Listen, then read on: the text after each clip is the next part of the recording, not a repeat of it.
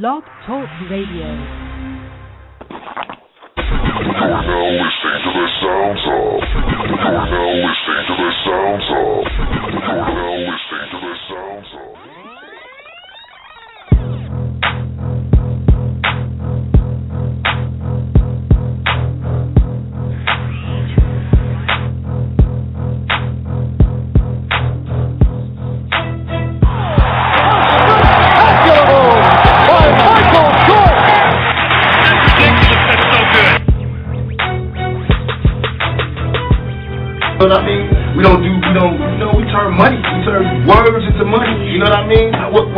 Gift can be?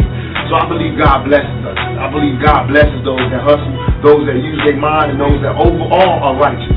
I believe that your karma, everything that you do bad comes back to you. So anything that I'm doing that's bad, I'm going to to suffer for. But in my heart, I think what I'm doing is right. You know what I mean? So I feel like I'm going to heaven. I don't want to. See, I'm smart enough to know it's not my game to play. Just a pawn like everybody else. Intelligently, a pawn can create a checkmate, Mr. Williams, or become a very powerful player himself. Don't you understand? This is all a game. All of this. Like basketball, football, Mr. Big Time Track Star, a game. You play it and you play it to win. Because in the real world, no one wants to hear excuses or empty rhetoric. No. They want to know if you have a plan.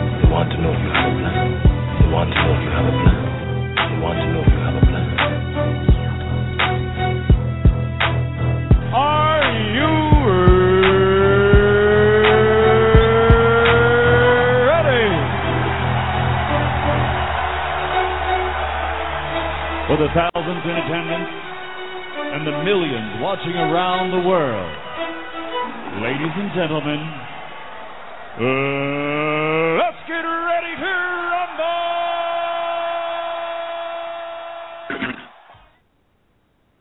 Um, hello and welcome, everybody, on this fine Saturday afternoon, reporting live from King of Prussia. This is the Collective.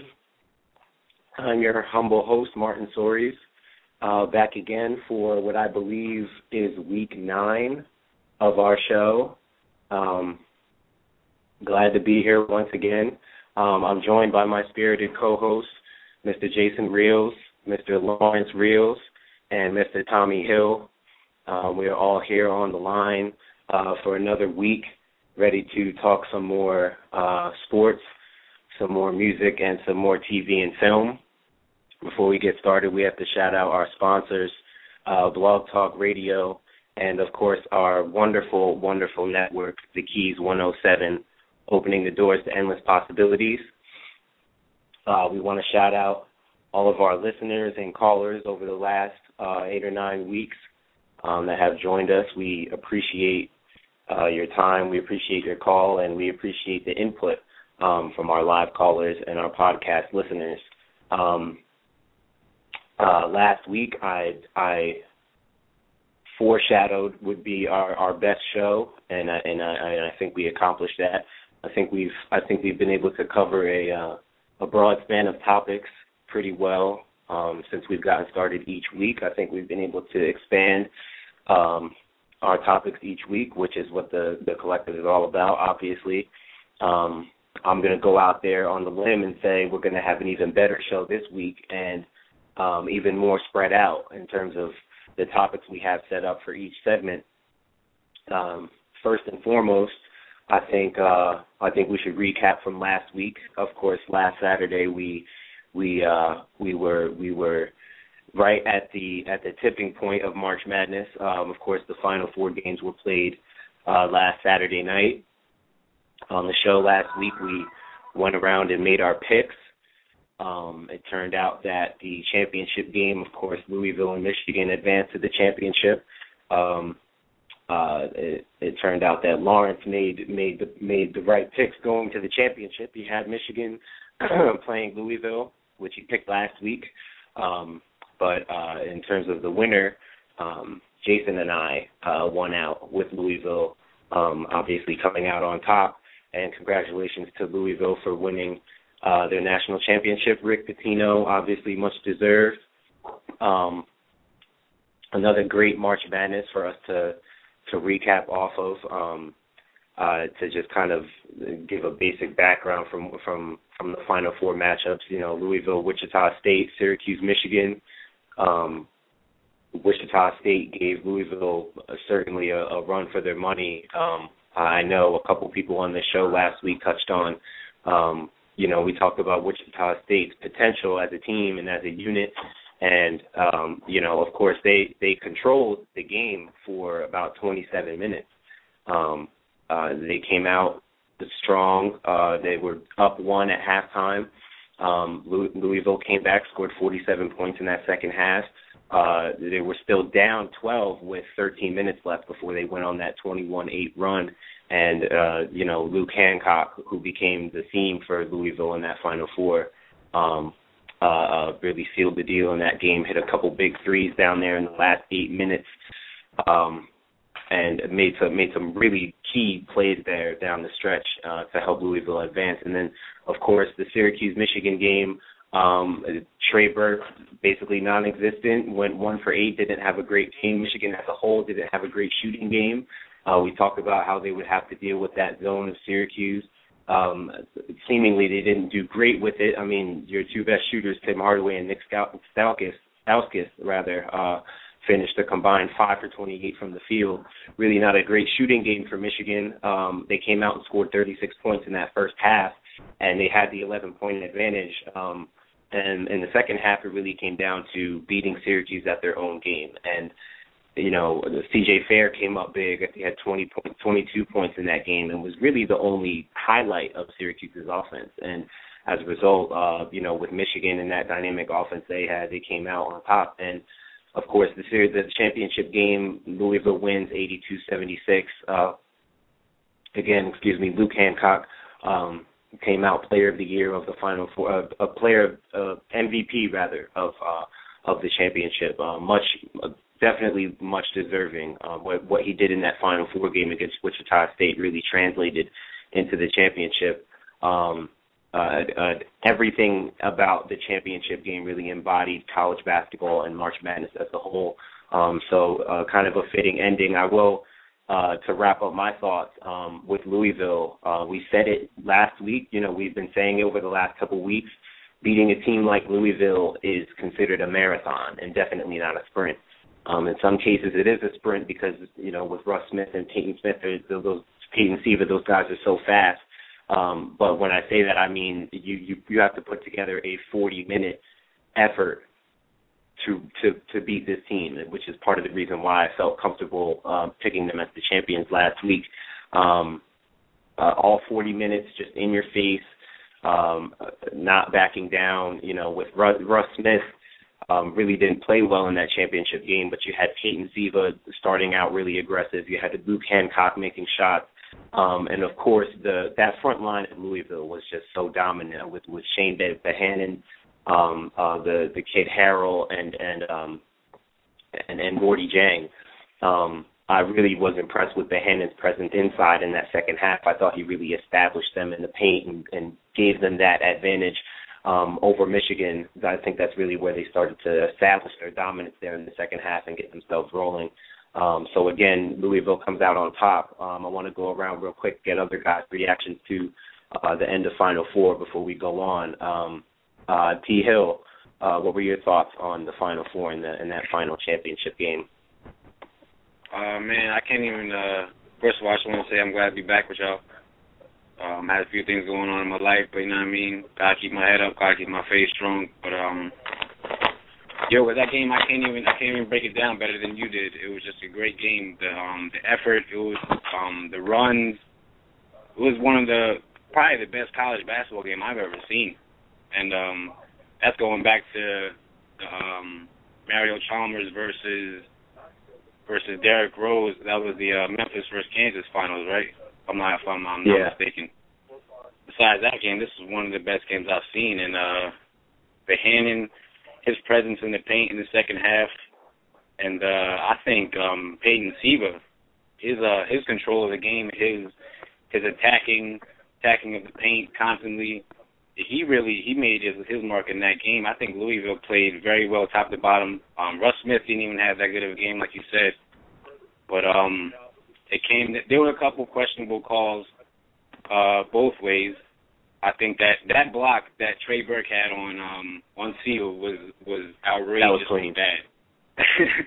that was such a bad call. But um Behanan got he got mauled when uh, he he had a series of putbacks there too, so there were a couple of bad calls. But um I just took from it it was a great game. I was rooting for Michigan, you know, because you know going into the game I, I didn't really have a pick, but as the game started going on, you I started seeing uh you know Trey Burke was Trey Burke is is is, is is a very, very good ball handler.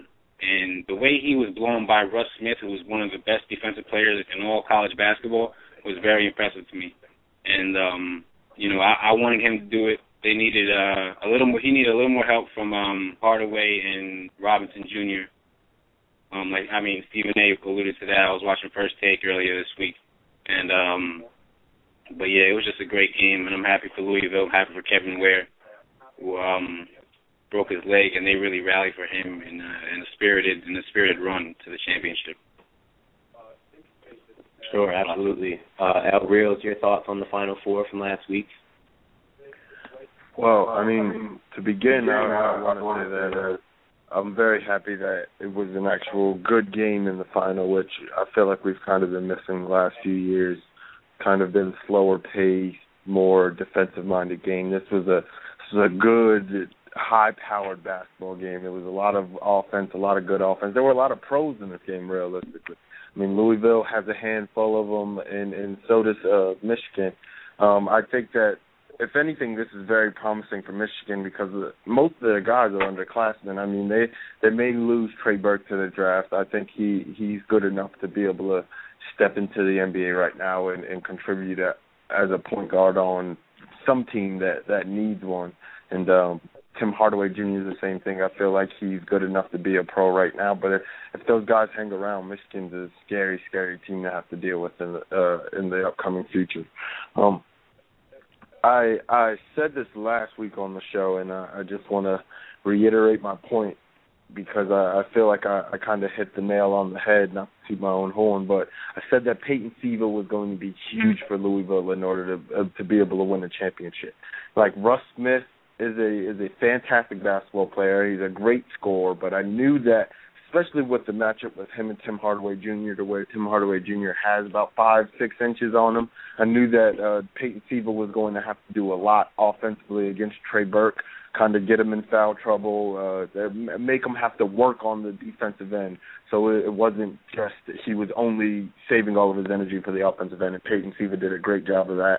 Obviously, Luke Hancock shot the mess out of the ball. I mean, he he can realistically also be a pro. He's got good size. He he showed in the Wichita State game that he can actually put it on the floor, get to the rim, make some plays, and uh, I mean Louisville was was the best team in college basketball this year. It, it kills me to say that, but I mean they were, they were, they um they they won with defense throughout the entire year. They had good enough offense to be able to get them over the hump. Peyton Siva and Russ Smith as defenders are so crazy. Like they're such hounds. These guys are all over the ball. Like you you realistically can't take a play off when you have to deal with a Peyton Siva Russ Smith guarding you because they're the the the amount of ball pressure they apply on the opposite team's backcourt is ridiculous. I mean Trey Burke obviously was able to handle that because he's a pro and and he's probably the best point guard. I mean, uh, to, he got player of the year realistically, so he may be the best player in college basketball. So um uh, I mean they definitely had their hands full, but I mean if you if you see Peyton Siva on the defensive end, he just comes up with play after play, whether it's a ball deflection, whether it's catching someone who's coming off of a screen and not paying attention and just sprinting by them. He uses that speed on the defensive end, which is which is fantastic because I mean he's obviously a smaller guard. He's pretty undersized. I mean he's a really good athlete, so that makes up for it. But at the same time, I mean he he is super fast and he is a defensive hound. So I, I think that realistically Louisville won with defense. I mean, there was a lot of offense in that championship game, which was great to see. I mean, as a fan, we want to see offense. We want to see highlights. We want to see a lot of scoring. And I feel like we got a good deal of that uh, I mean, Louisville just my my thing about Louisville, the last point I'll make about Louisville is that throughout the entire tournament, they were down. They, I mean, they went down in a bunch of different games. I mean, you talk about the Michigan game, you talk about the Wichita State game, you talk about the Duke or the Duke game even. I mean, they went down and just fought back. I mean, Louisville was the was the team that got punched and punched back every single time and and I mean that that's what defines a good team. I mean Rick Pitino is one of the best coaches to ever do it in college basketball, and he showed why he is. I mean he he got his guys to play as a cohesive unit. I think that the Kevin Ware injury really helped them out a lot emotionally.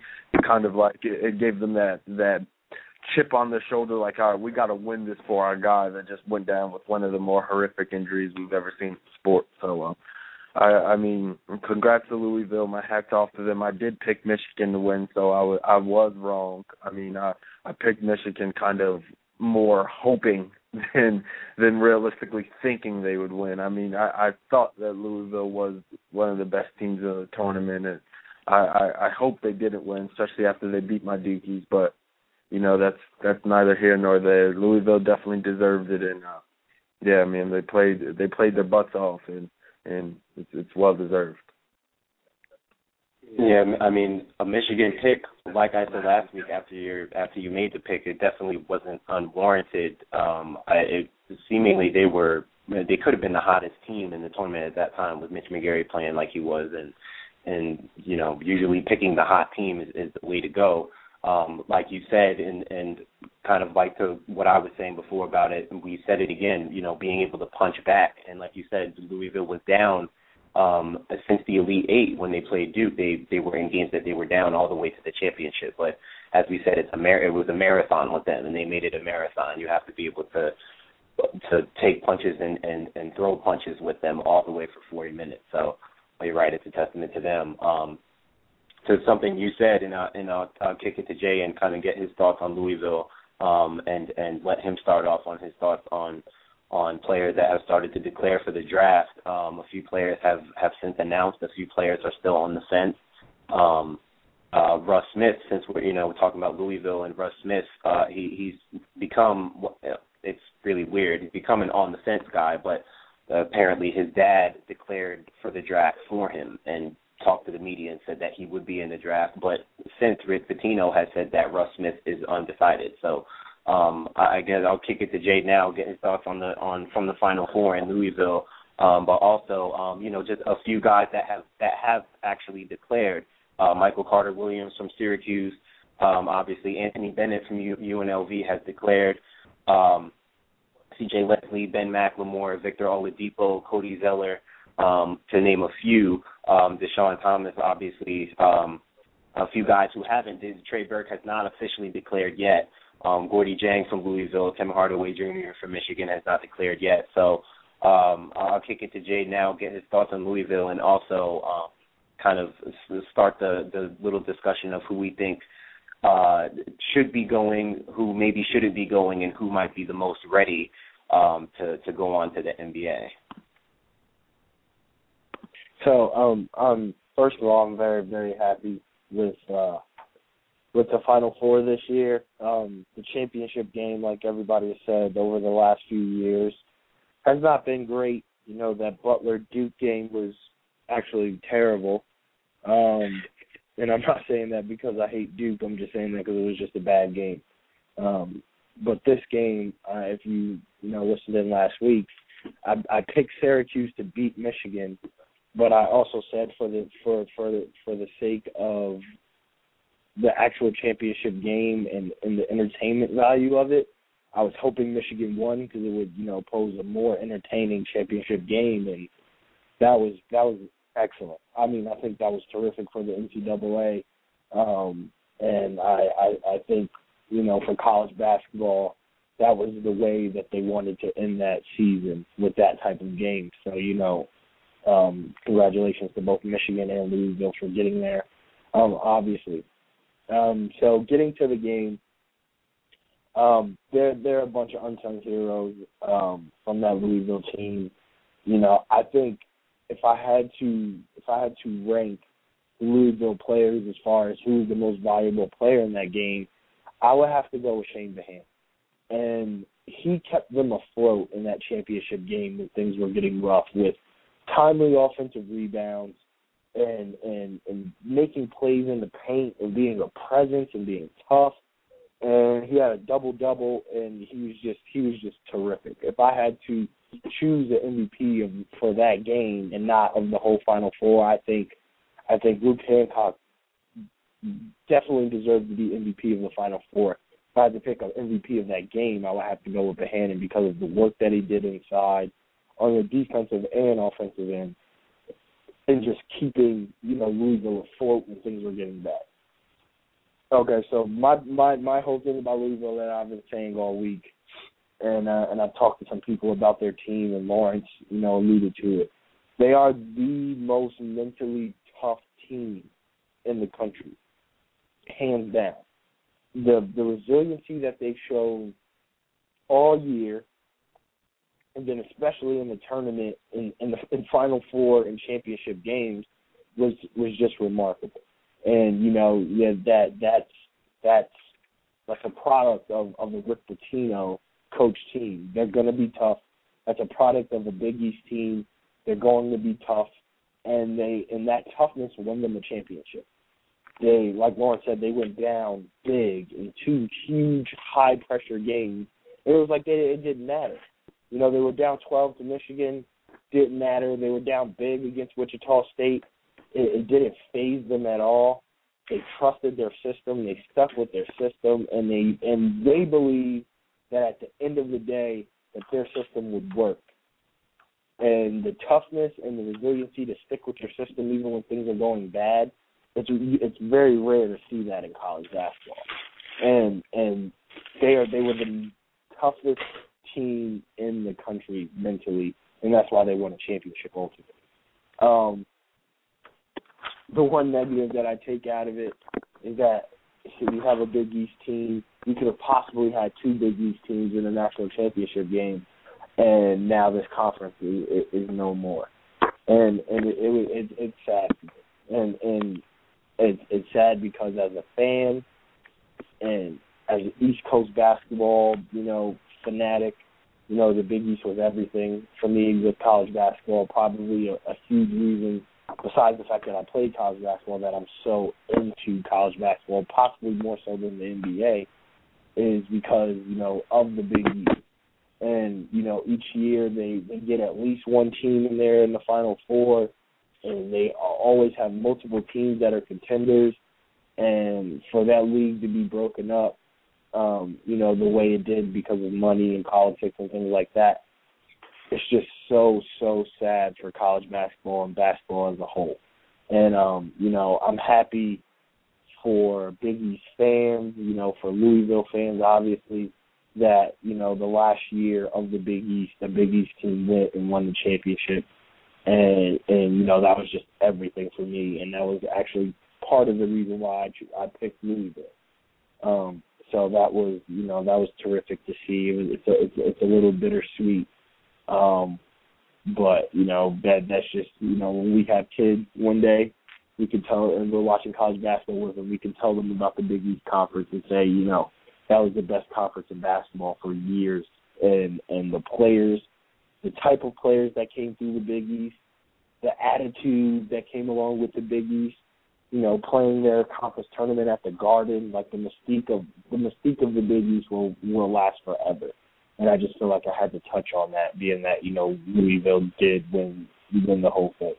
Um, so yeah, I'll, I'll I'll stop talking about the the Big East and and and the NCAA tournament before I get emotional and uh, get to some of the NBA prospects. Uh, you, uh, Martin mentioned Anthony Bennett from UNLV.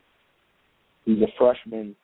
Um, you know, he and Archie Goodwin from Kentucky um, BJ Young from Arkansas. There's only a, a, a few freshmen this year who are entering the draft, um, and Anthony Bennett is the most ready out of all of them. I actually think his game is going to flourish in the NBA in comparison to to college. because of how wide open the NBA is and how the floor is just spread, and you can't help on this kid in the NBA like you were able to do in college. And he is going to be a problem. I honestly, he's, he's going to be. I, I feel like he has the potential to be a double double guy and one of the more versatile four kind of three and three guard like players in the league in the next coming year. That's how legit he is. Um, as far as people leaving um, early that possibly aren't ready, you know, Phil Pressey from Missouri, he, he's a terrific player. I actually wish he would have stayed in college for a senior year um, because he's been that much of a of a impact player in college. Um, he's an NBA talent though. He's you know he's he's a small guard. He's only about five nine, five ten, but he he's in that Peyton Siva mode where he's just super fast. I'm a terrific athlete, and he's actually more skilled than than Peyton Siva is. So he's going to be terrific. Michael Carter Williams, you know, is another freshman that's going into the draft. He's six six. He's a point guard. He can handle the ball. I personally think another year of college would have served him really well. Another year in, you know, a strength conditioning program at Syracuse. Another year, you know, playing big time college basketball, just actually like fine tuning everything and then going to the draft. I think he would have possibly made more money and been a higher pick in next year's draft in comparison to coming out this early. But I, I think he'll be terrific. Um, Cody Zeller and Oladipo leaving Indiana, um, those make sense um, for sure. Uh, I think both of them are are ready. You know, it'll be it'll be interesting to see where Victor Oladipo plays, what position he plays in the NBA, because he has good size, but he doesn't have prototypical NBA two man size. So, is he going to be a point guard or is he going to be a two guard? His athleticism you know, he's probably the best athlete in the, in, in college basketball this year. Um, his athleticism will allow him to, to guard um, NBA uh, shooting guards, but is he going to be actually ready to score against them and be effective on the offensive end? Is kind of my questions with him. Um, and I'll just go over one more person, Ben McLemore from Kansas. I liked him at the beginning of the year when I saw him, you know, initially. If you watch him play it seems like he's kind of modeled his game after Ray Allen, and and you know same mannerisms, you know same shooting, you know uh technique, which is really rare to see somebody that actually looks like he shoots like Ray Allen. Like you don't really see that at all, and and this kid has that.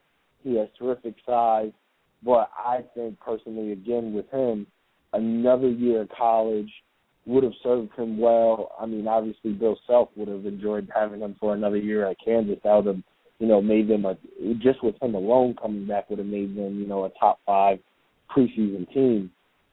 Um, but uh, eh, he he'll be a good pro, and and and I believe that. I I think the program, the the, the NBA game, much like Anthony Bennett, will suit his game more than college basketball does.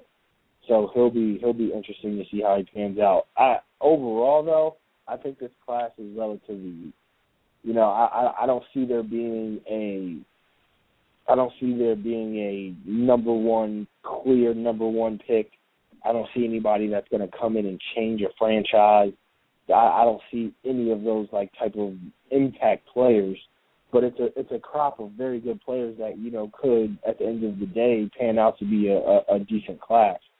Um, so you know, obviously we got to wait and see, but it, it's not a super class by any means. I would even argue that last year's class was, was head and shoulders better than this one with Anthony Davis going number one.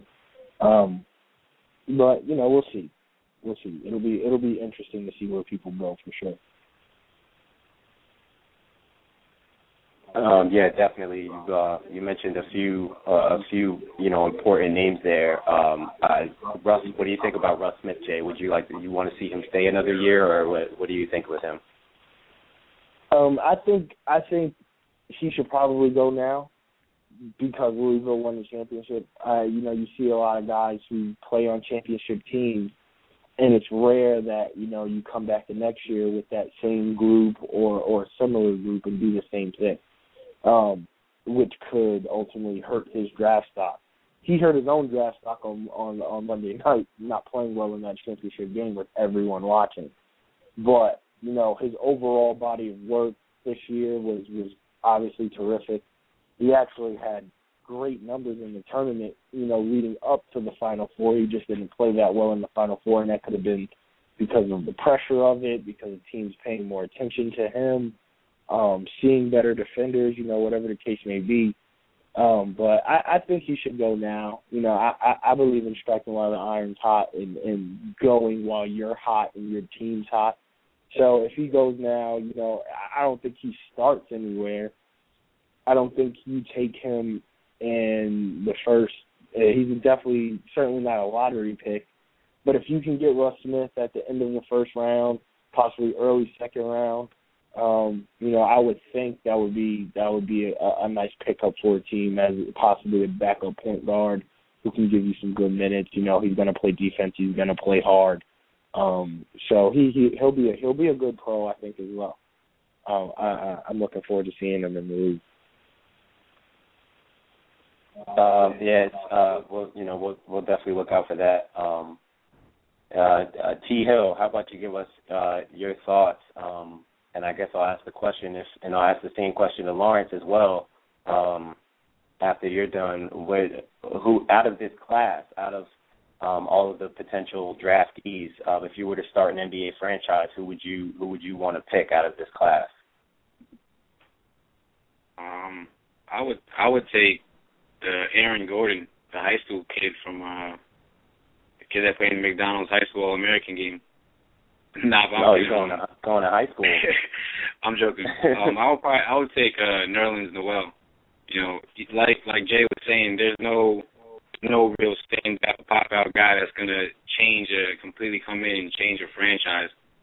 So you know, Nerlens Noel with his defensive presence could come in immediately and help out a you know you would like to see him go to a to a more proven team, a team that has more uh, playoff ability, maybe like the New York Knicks or something like that. But that's not really really realistic. He'll probably go first pick overall to um the Bobcats, which which is is a sad sad story in itself. But um as far as far as the whole, I got a big problem with the the um one and done that in in this college era. I, I think I I feel like you have to stay in school at least three years, two three years. They got to change this rule because a lot of these kids they're coming out and they're in a rush to go to the D League. I feel like because there's only four or five of these guys that are to start um, are to stick with a franchise immediately and have a, a role in the team. And I, I just feel like a lot of these guys are just not ready to make this jump to the next level. Maybe I'm wrong, but um, this this draft in itself is is very very weak, and I'm not taking anything away from these kids' talent and what they've done in college, but to make this jump now, it it's it bothers me. And if they're going to do that, they might as well let some of these high school kids go come right out of high school because I realistically I saw a, a few kids in that McDonald's All Star game that would go uh over some of these guys that are coming out now. I would take the kid Aaron Gordon first overall in the NBA draft if he if he was eligible to come out. I mean, you see this kid running the floor, throwing alley oops to himself, ball handles six eight. I don't see any anybody coming out at um, the college ranks this year that has any of his skills. So um, you know, I, I mean, I got I got a problem with it. I think I think some a rule has to change with that whole that whole dynamic right there. Yeah, so that would be uh that would be my take on it. Okay, uh, understood. Like it's uh, it's obviously, um, and I, to some level, I do agree with you. I think guys like uh, John Wall and Derrick Rose and and Carmelo Anthony and Kevin Durant um, make it hard to make that case because you do have guys that are that are certified. One year, I'm coming to college, I make a name, and and these, you know, all the guys I just named went in, and you know, all those guys are stars. I think when you talk about this draft, you don't see a lot of stars for me, I I think I I do recognize the potential So I think most, and I think you guys are both right, Tommy and Jay. I mean, I think you have a lot of guys in this draft that can help NBA teams. Your Victor Oladipo's, your your Cody Zellers, um, you know, your your Trey. I mean, Michael Carter Williams. I, I think you have guys that will help, I don't think we see as many stars in this draft, which is why I think we have more, uh, you know, more of a sense that it's it's a weaker draft, which is fair to say because, like you said, you know, with Anthony Davis being last year's number one pick, I mean, uh, and Michael Carter or Michael Kidd Gilchrist rather, you know, you had guys that you felt were, you know, really top level talents. I, I think. Uh, so I, I'm of that mindset. I do agree with you though. I think it should be. I think a two year rule wouldn't hurt a lot of people. I think to be to be able to see certain guys come back for a second year would be nice. Um, uh, we'll wrap it up with L and then ask, have his answer the question. L, who would you take if you were starting an NBA team? Um, who would you want to draft from this class?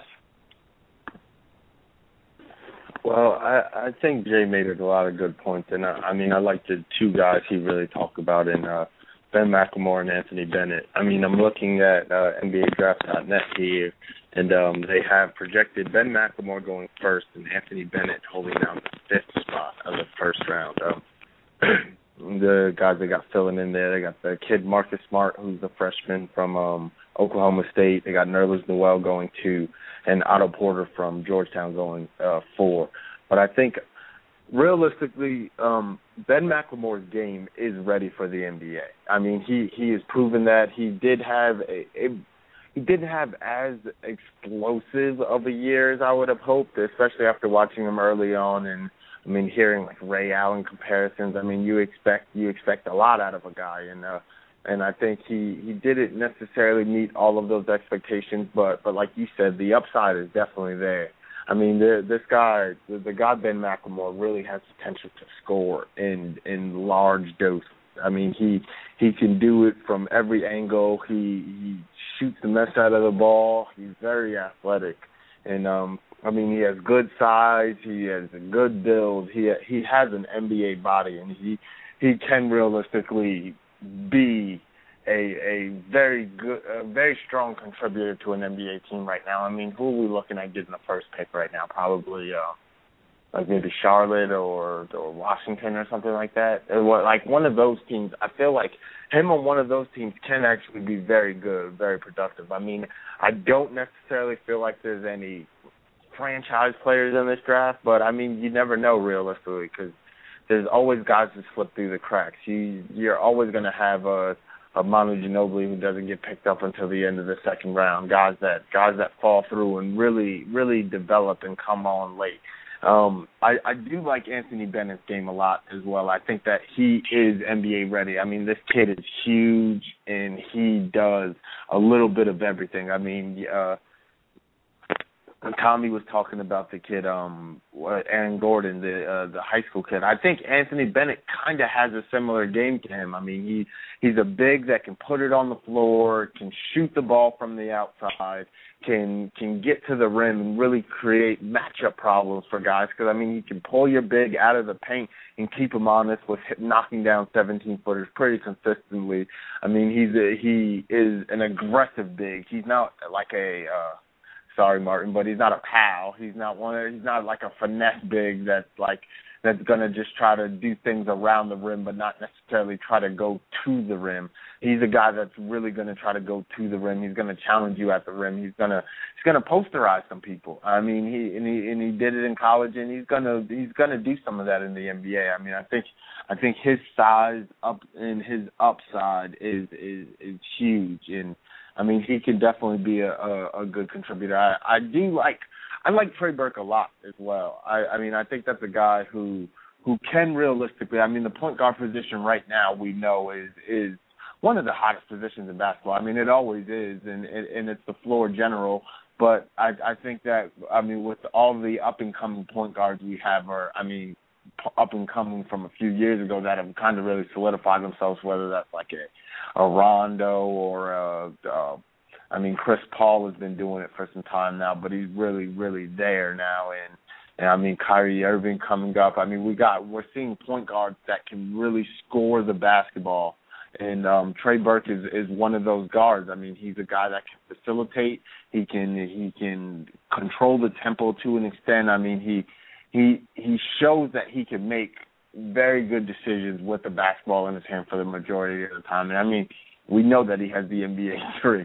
He, for some reason, he decided that if he was going to take and make a three, in the, especially in the last two or three games of the NCAA tournament, they had to be from 30 feet out.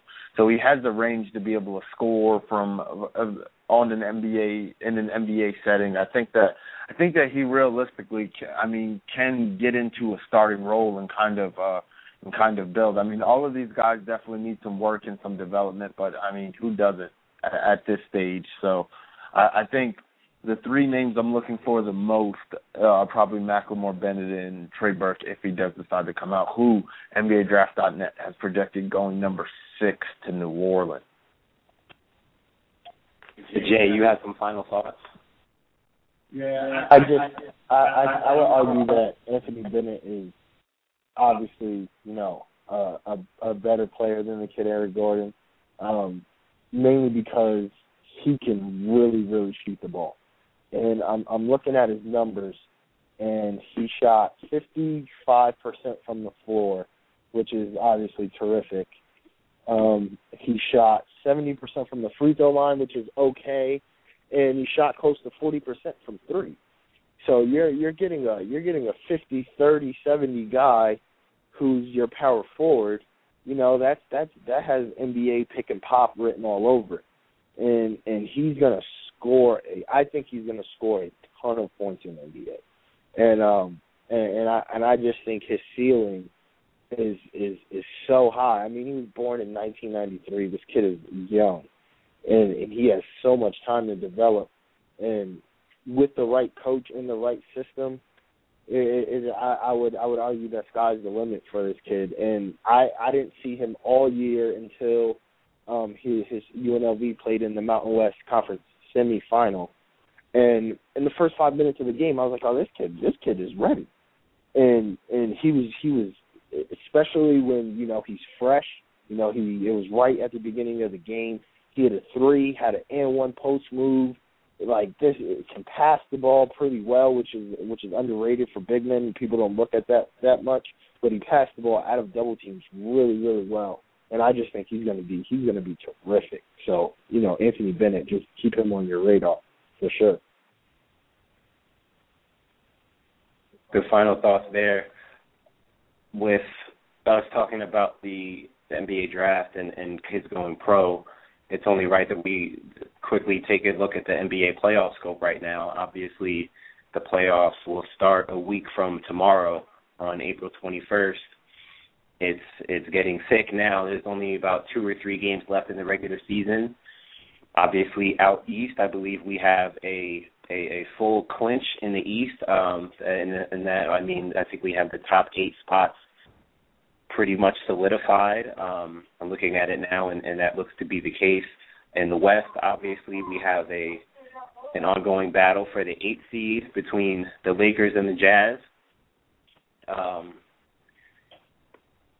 you know, I say uh, talking about the Lakers, it, it it makes me want to mention one of the news with Kobe tearing his Achilles last night, which is obviously huge news for the Lakers as they as they are still fighting to get into the playoffs. They have San Antonio tomorrow night, and they have Golden State and Houston next week. So, and we know uh, Utah has has Minnesota twice, and they will play Memphis as their last game. So, uh, taking a look at that final eight spot for the West, coming down to the final stretch here. Oklahoma City has moved into the to the one spot uh, over San Antonio. They're now a half game ahead of San Antonio.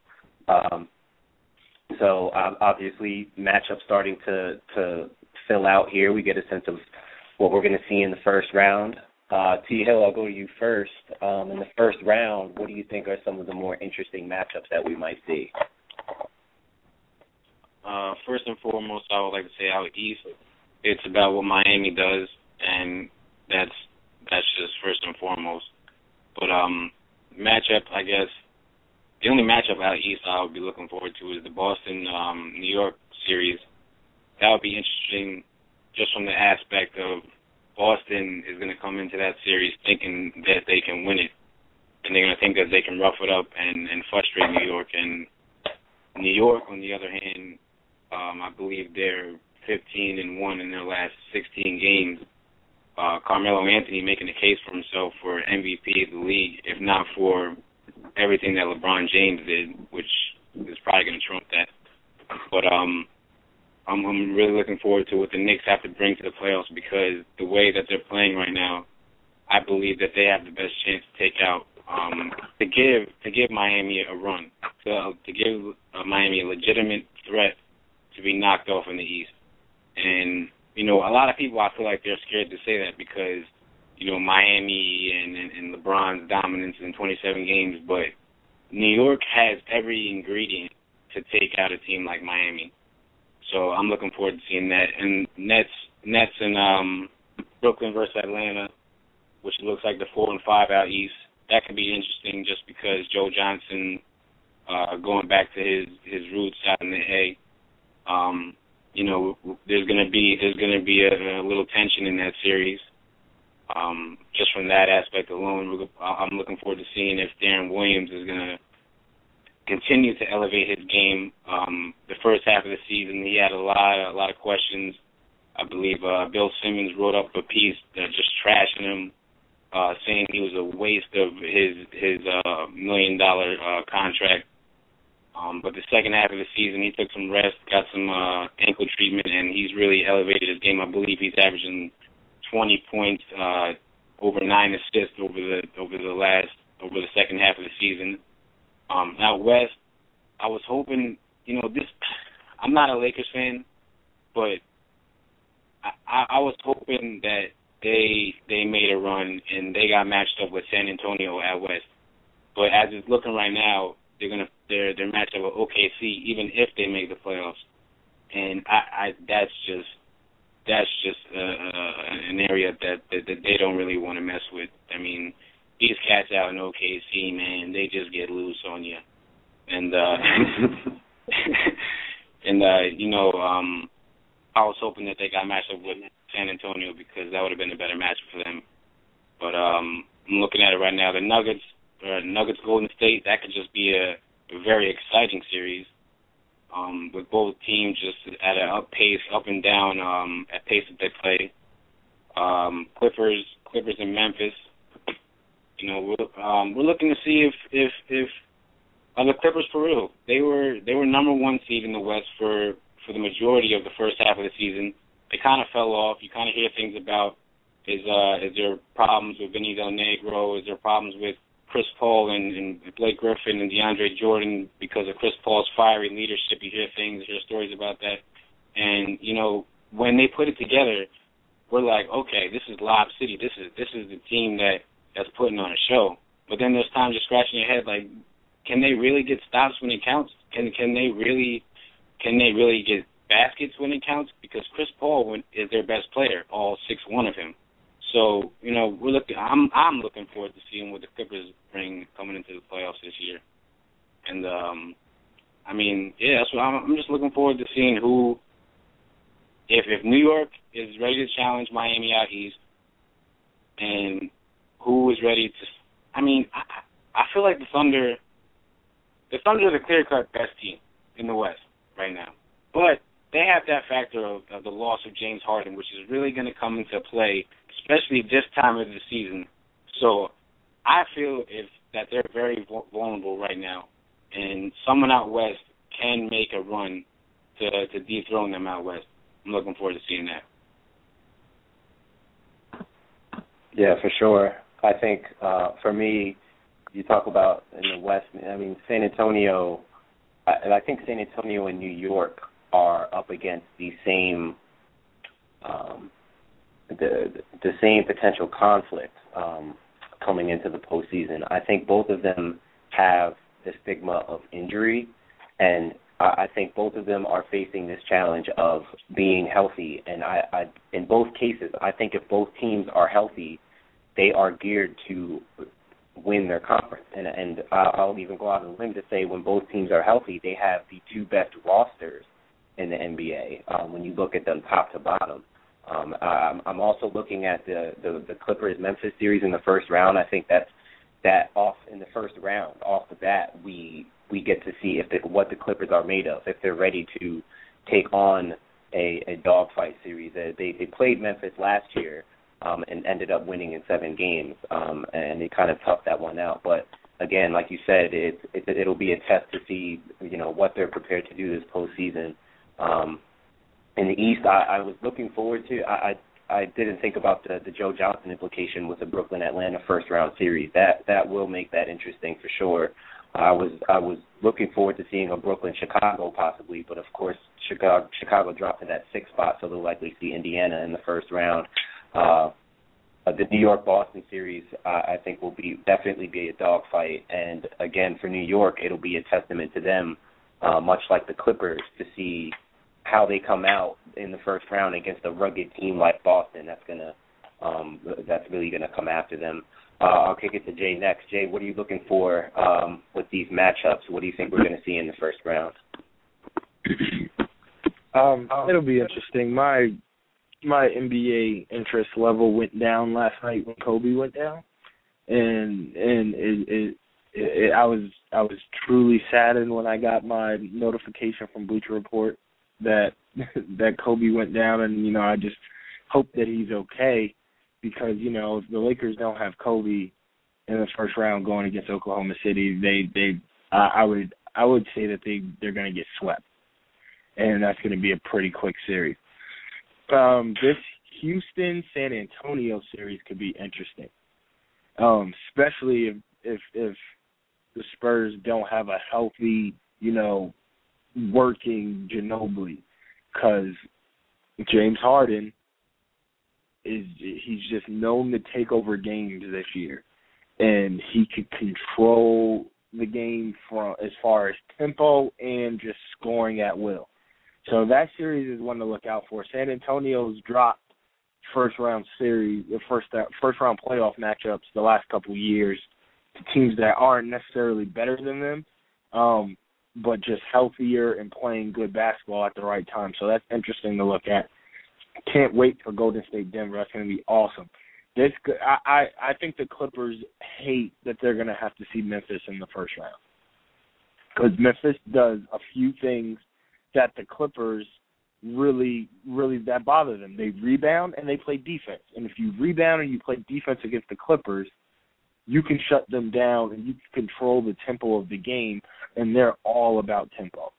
So that that is so dangerous for the Clippers and we might not see, you know, Lob City in the playoffs for too long if they don't if they're not defensively ready. Del Negro comes in with a good game plan each game against Memphis. Um, because Memphis is sneaky tough and they they've been in the playoffs every year for for for the past couple years, and they've been giving people problems each year. So that'll be that'll be an interesting matchup. Out east, you know, uh, I'm I'm waiting to see if New York is is for real, and and this Boston series that that that looks like it's going to happen. Um, you know, is, is going to tell us how how legit New York is, and if they see Miami at all down the road, if they're going to be ready to actually put up more than a fight. I, I want to see like it, it, it's no for New York. I feel like their talent level and the amount of expectations that you know the city has been has put on the Knicks this year.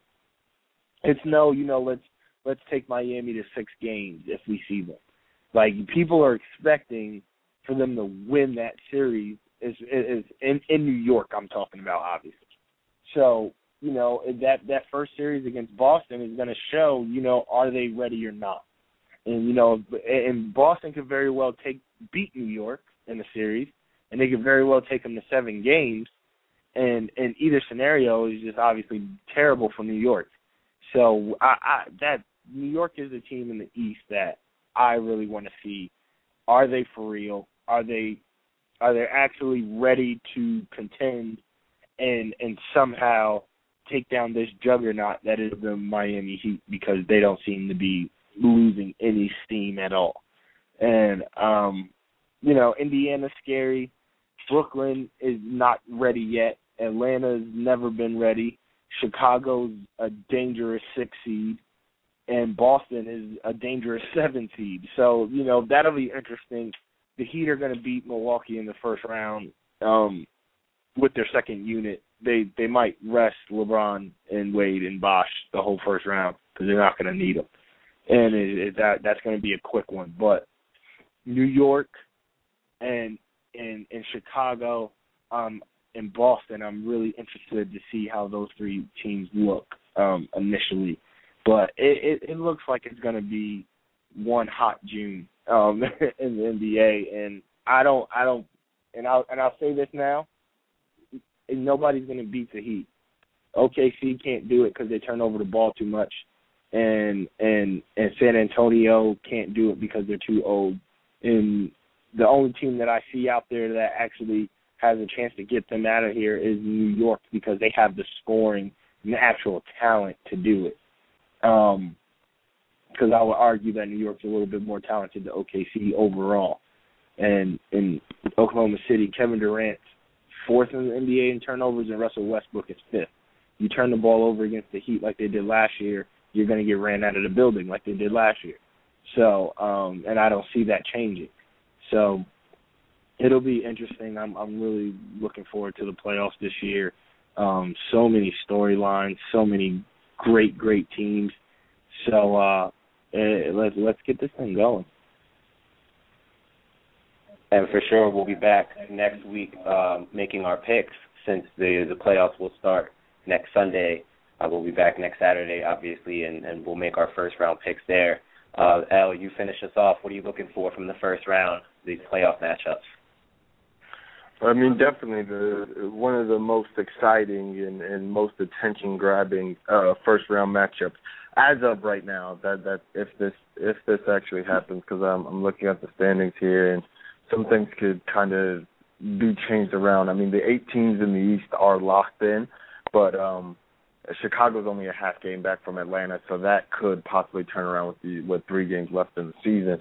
But um New York Boston is is going to be a very hot ticket. I mean, Jay hit the nail on the head when he said that we we need to see what New York's really about. I mean, they've won they've won 52 games this year. I mean, they're going to end of the year with probably with like the fifth best record in the NBA about.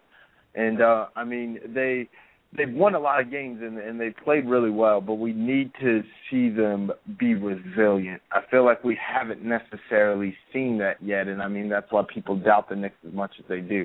They went on this uh 13 game win streak at the end of the year, which which did speak a lot to to their development and their uh progression as a team. I mean, they did first thing they need is they need all their guys to be healthy. They need a healthy Tyson. They need a healthy Amar'e. They need a healthy Melo, healthy J.R. They need they need all of their guys to be able to play, and uh, and if they have that, I mean they're they are one of the scariest teams, and they are one of maybe two or three teams that I could realistically see possibly beating the Heat. I mean, at this point, I, I don't think that the Heat will lose. I mean, they shouldn't. Realistically, is what I should say.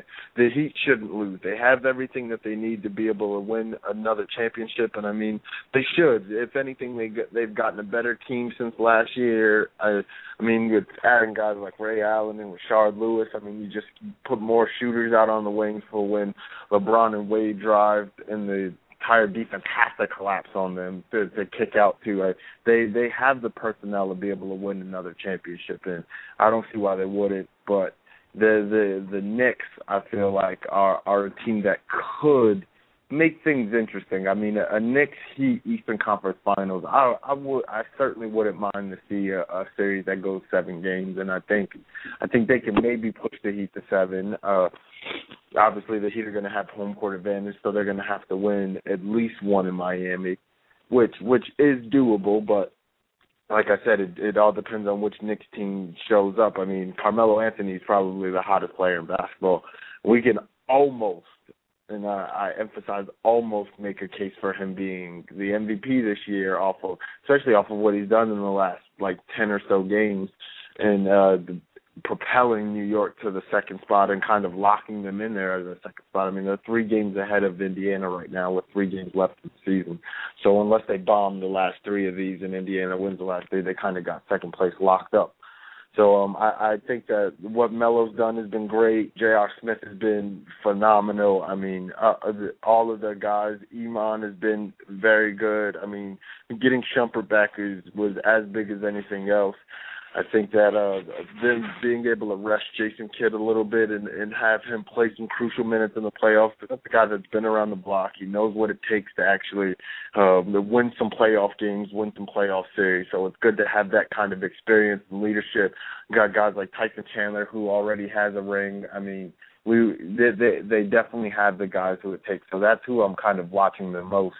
Out west, I think uh, one of the more interesting teams are are the Denver Nuggets, and uh, people kind of forget about Denver because they're they're I mean they're not necessarily a team that's going to constantly be on ESPN or constantly be talked about, but I mean they're it looks like they're going to finish the year third. Uh, the Clippers are a game are a full game back from them, so um that that could change up a little bit, but at the same time. Uh, Denver is a very good basketball team and has the key components to be able to to win some games and and I think Denver can realistically I mean looking at this field I think Denver can come out of the West. I don't think that they will, but I think that they can and I think that they can um certainly give Oklahoma City or San Antonio some issues coming down the stretch with with the matchup problems that they create. I mean, they're a defensive minded team with guys like Iguodala and Faried who are really going to really going to try to to try to get stops and and they're all over the glass. I mean, they have good guards. They they can score the basketball. They get up and down.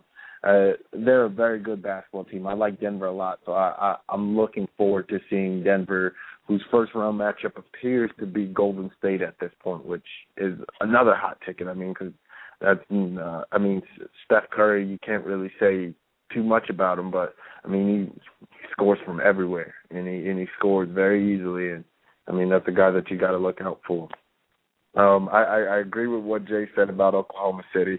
They're going to be able to really make a run. They gotta stop turning over the ball. I mean, we've talked about it for the last few years when it comes down to playoff time that Russell Westbrook has to like everyone puts the blame on Russell Westbrook and and I feel like he deserves most of it. I mean, realistically, he he, he plays like an idiot sometimes. Yeah, you got you got the scoring champ on your team for the last 2 years and you're taking more shots than him. That's not okay. I mean, you're a point guard, you're supposed to facilitate, you're supposed to get other guys the ball and he does that. I mean, he is a scoring point guard. They do need him to score.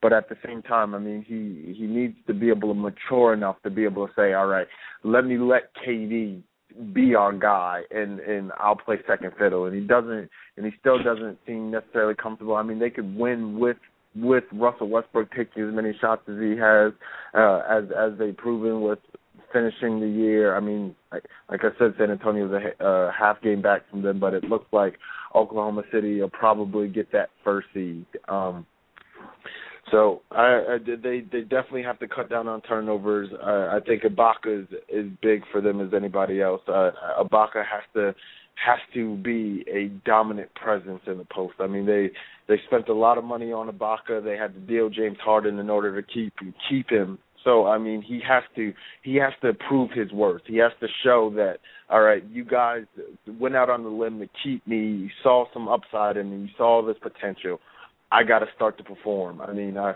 I I saw that he he's knocking down the corner three now, which is which is interesting. I mean, I I only saw that he knocked down a few, but I mean, he Serge is big for them. They they got Kendrick Perkins who obviously has a ring already, so that's a guy that that knows what it takes to be able to compete down the stretch. Um so yeah, that's kind of my wrap up. I'm I'm I'm really looking forward to New York Boston. I think that's going to be as good of a first round playoff series as we've seen in a while. I mean, Boston is a team that literally just doesn't care who they're playing against.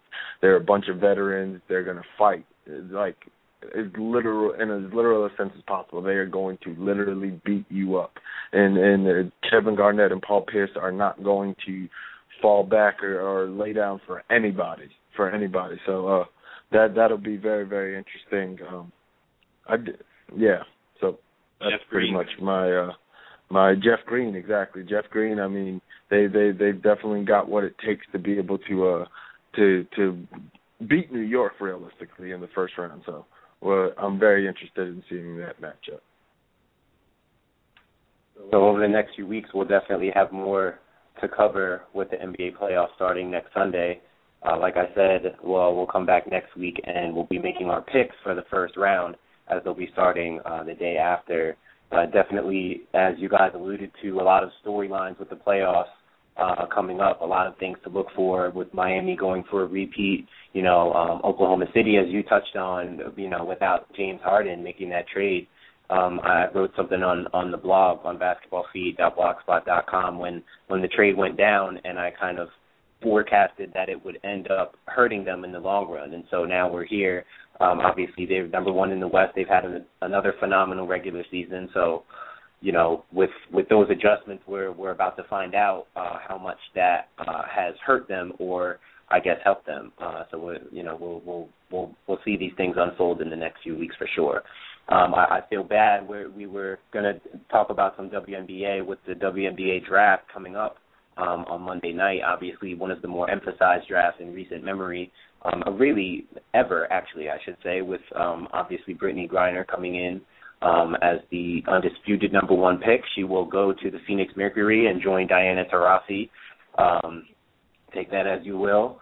Um, that look, that's that's what's about to happen on Monday night. So um, a lot of storylines will come for the WNBA next week. Um, uh, the New York Liberty, who is who is close to my heart uh, personally, has two top ten draft picks. Um, with Bill Laimbeer, the new head coach and general manager, he's done some some great work this off season in adding to their team. I wrote another post for on uh, basketballfeed.blogspot.com about the Laimbeer era starting early for the Liberty and what he's done to to kind of rejuvenate their their franchise. Um, I think we'll we'll hold off. Next Saturday we'll come back and talk about kind of the uh, the the aftermath of the WNBA draft, which again will come on this Monday night. So we will hold off on the topic for this week, um, and we'll come back next week and, and at least get uh, get our guys' thoughts on on the draft this Monday. Uh, we're going to kick it to our first commercial break uh, and wrap up our our sports segment for now, and come back uh, in a few minutes and talk some music. We've got a few new projects to talk about a couple new songs, and um, Mr. Rick Ross is, is in deep water. Uh, so we'll come back and touch on those things. This is The Collective. We will be back in a few minutes. Rafika Consultants and Services LLC is on the cutting edge of emerging technologies for designing online classes and providing face to face and virtual technology training or help with computer programs, web design, and graphic arts. We also provide biography writing services for websites. For more information, give us a call at 631 399 0149. That's 631 399 0149. The Fluffs present the alphabet, now found in paperback, sporting a five star rating on Amazon.com.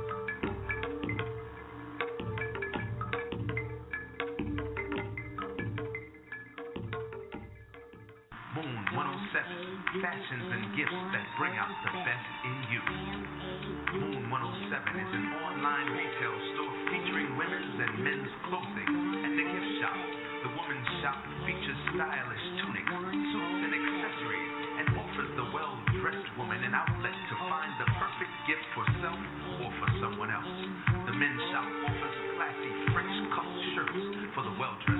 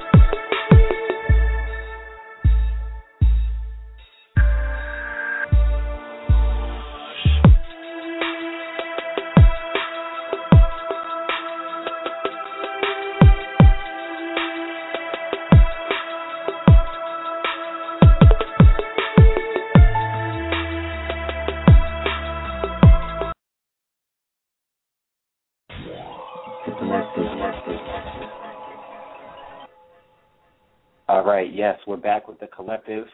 Coming back for our music segment. We just wrapped up our sports segment, uh, recapping from March Madness and the Final Four last week, and doing a little NBA playoff speculation, which will start next Sunday. Um, we'll be back next week talking about making our picks, rather, for the first round of the NBA playoffs. Uh, now we segue to our music segment, which is loosely based on our music blog, whatwehear.blogspot.com, where you can find recent reviews and, and feature articles. Um, we've got a few projects to, to cover to talk about this week that have dropped. Um, first and foremost, uh, we'll start with Mr. Cudi. Um, we talked about Cudi last week and his announcement of leaving Good Music. His album Indicud um, has leaked um, as of Monday um, thanks to digital technology. Obviously, we have been able to listen to and absorb the album, and uh, we, we have some reactions. There's definitely some great things from it. Um, as we said, we talked about Cudi last week and kind of what we could expect from the album, what we were looking for. I think we got something that was um, that is a, a very good collection of work. Um, definitely very Kid Cudi. Uh, I'll be honest. At first listen, when I first started listening, I didn't get a great impression. But as most Kid Cudi music is, you have to be kind of in a certain context almost. You almost have to be, I would almost by yourself for the first time to listen to Cudi and really kind of really take in and immerse yourself in what in what he delivers. Um, uh, you know, obviously his style. Uh, you know, we talked about him a lot last week with his style and the kind of the kind of you know music he's able to produce. Uh, Lawrence touched on the fact that he you know he applies a lot of music theory, you know uh, a lot of different rock sounds and you know kind of almost R and B ish, but there's no distinctive genre for Cudi. Um, so the album Indicud, we've able we've been able to kind of listen to it. Um, most likely in a review of the album coming up for our blog. Um, uh, I'll go to you first. What are you What are you liking from the album so far, and what are you taking away from it? Well, I mean, we talked about Cudi yesterday, and we talked. I mean, uh, last week, and we talked about uh him leaving good music and uh what that would necessarily mean for him. And uh, I, I alluded to the, the fact that it, it really doesn't mean much in terms of his actual musical direction. And and this Indicud album uh, kind of confirms that. I mean, it it hasn't strayed away from what we can expect from Kid Cudi, and it's. uh I mean, it, it's hard to expect anything from Kid Cudi because he kind of has this really, really mystical like aura about him, and and his music translates that to where it's, it's never going to be your typical like. There's no typical Kid Cudi really. It's, it's always going to be some outside of the box. He's always going to try to like stretch the limitations of his music and um I mean we got some more of that with this new album. He has some very really good songs. He has some cool features. Obviously, he has his um his his good friend uh, King Chip on it, who he cited as one of his reasons for actually leaving good music to kind of uh, help out King Chip's career. He has um an ASAP Rocky verse, which which I thought was really cool. He has he has he has very good songs on the album. I mean, uh, from what I've heard so far, I I only listened to it the whole way through, maybe about two or three times. But I mean, he has he has a Kendrick Lamar feature, which actually, which obviously was going to win me over right away, and and which is a very good song. It's a the part two to um Solo Dolo, which is on Man on the Moon One. It's a Solo Dolo Part Two featuring Kendrick Lamar, where Kendrick does uh the actually does the chorus and then a and then a very very strong verse uh, followed following up a, a strong uh, Kid Cudi verse. Um, he has a Too Short feature on which I could do without, but the actual song that he's on with two feature with Too Short, it's pretty good. I mean, I, I like it a lot. We we get the, some of the classic Kid Cudi hooks and, and melodies that that I mean we've grown to love from Kid Cudi. He like you you touched on the fact that it, it, it's almost R and B in some way, shape, or form, and and I mean that's what he kind of does with his hooks, and that's why his hook game is as good as it is because I mean he he he kind of puts together like really cool melodies that you don't expect from a hip hop artist, and he and he really does well with them. Uh, he's certainly not your typical rapper at all. But if you listen to any Kid Cudi for the past four years, which I would assume you have, unless you've been living under a rock somewhere, um, you know that that that is true. Like he's he's not your typical hip hop artist. He's not your typical rapper, and and nothing that he makes is going to necessarily sound like that. And he did good with sticking to that and not not conforming to what he thinks is popular. Like he he has his sound that he kind of sticks to, and I think that this is another strong one from Kid Cudi. I think um in the grand scope of things, it it, it may not be as good as the two Man on the Moons. It may not. I mean, I, I the as soon as I heard both of the Man on the Moons, I was kind of like, okay, this is this is legendary, and I, I didn't I didn't get a legendary feel from Indicud, but I, I I do like it a lot. Uh, like I said, I I'm still very early in listening it listening to it and, and kind of trying to digest all of the ideas that he put across. So um I, I it, it's pretty much a uh, a premature kind of uh, critique of the album, but um, I, I do like it a lot. I mean, it, the songs I really, really are am enjoying currently. I, I mentioned the Solo Dolo Part Two. He has a song called Immortal that's really good. The the girl song with Too Short that I mentioned has a very good hook. The the song with King Chip and ASAP is called Brothers. That's very very good. Um, uh, and also the song Red Eye, featuring a, a girl. I want to say her name is pronounced Haim. It's H A I M, and uh, she puts down a really good hook on it, and it's like it's a really cool song. I mean, you see, you really see the blend of that that metal album he did. He did a realistically full on metal album called Wizard that was his last release. And you really see the blend of the Man on the Moon and the Wizard with this album. So if you were into Wizard in the least bit, you would absolutely love Indicud. But I would say overall, he he did a good job on on maintaining and and definitely um there's there's definitely some evolution and and there's some real good sounds on this album. I, I would I would definitely recommend uh recommend everyone to check it out because I it, it's worth a listen.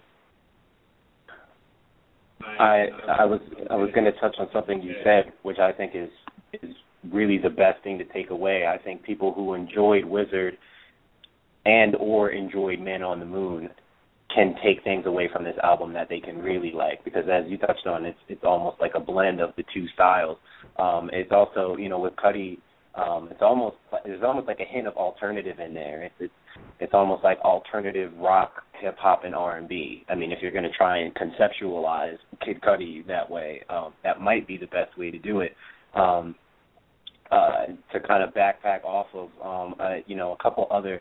I told Lauren, you know, that one of the songs, uh, and it kind of veers off when you're talking about Cudi. There's always some, you know, diversion from what you might expect. You know, a couple songs that kind of veers off that way. Um, the the young lady song with Father John Misty, which has actually become kind of one of my favorite listening songs. Uh, the the hook on there is just phenomenal, um, and I think the guy John Misty is the one on the hook but uh, the song as a whole I think is good. Um, the, the song is a nine minute cut with Michael Bolton on there, which is confusing at first glance, but it's actually it's more of an upbeat record, but it takes a few different turns turns which actually makes for a pretty decent listening experience. Uh, I mean, I mean, Cudi is just so freaking creative. Uh, it's hard. It's really hard not to appreciate almost everything that he does. Obviously, you know, some songs like stick out more than others. I think the cold the cold blooded song for me has become a big recent listen for me as well.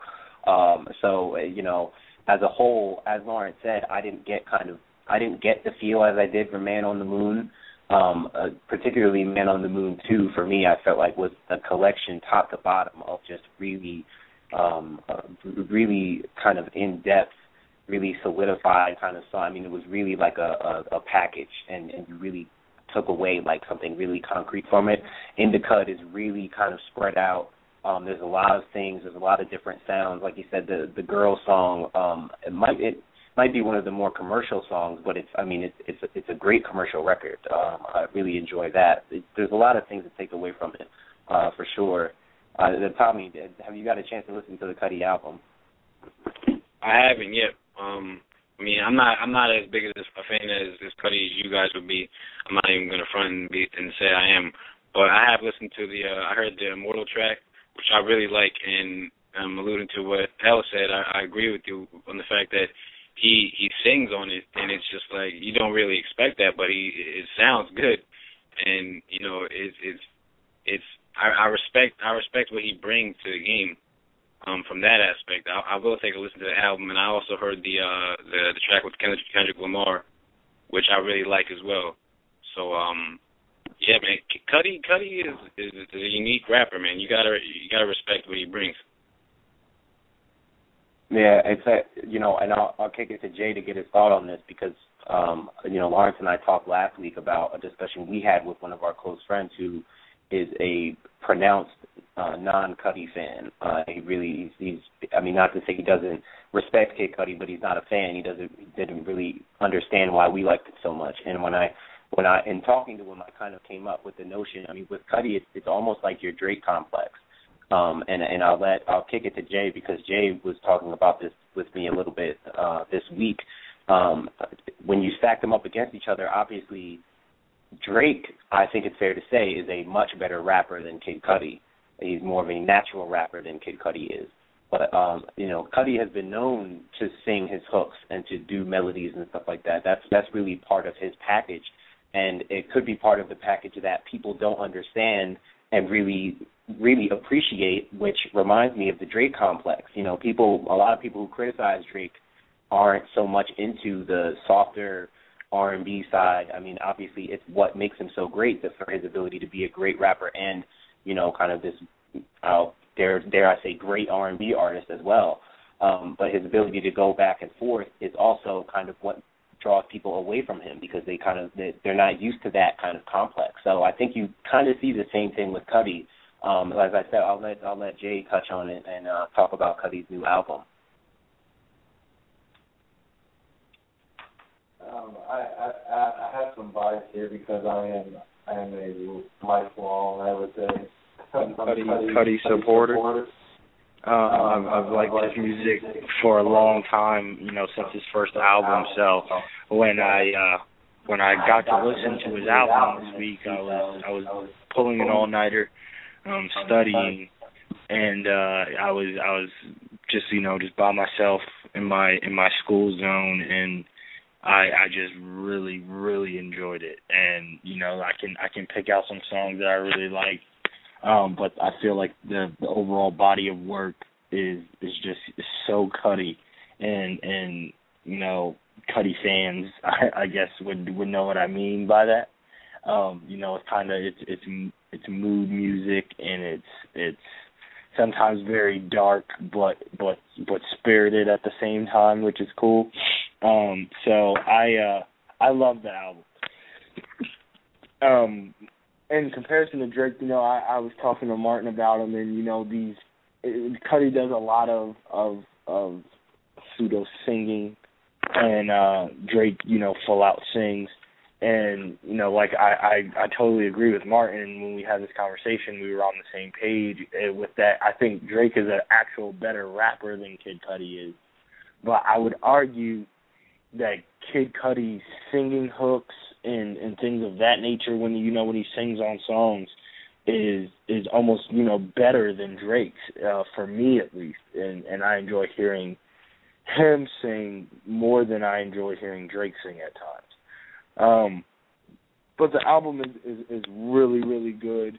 You know, he said something interesting, and I don't know if, if, if we talked about this, but he said that this album is how his first album should have sounded and and that's and that's just really that's just really you know like like looking to you know how he put it together, and I feel like it was very very much just Cudi influenced and not not too many other people working on it besides you know him and you know his close people that have been working with him you know for the long haul and um you know that's just for a fan that's that's great you know that's that's what you want your artist that you that you support to do.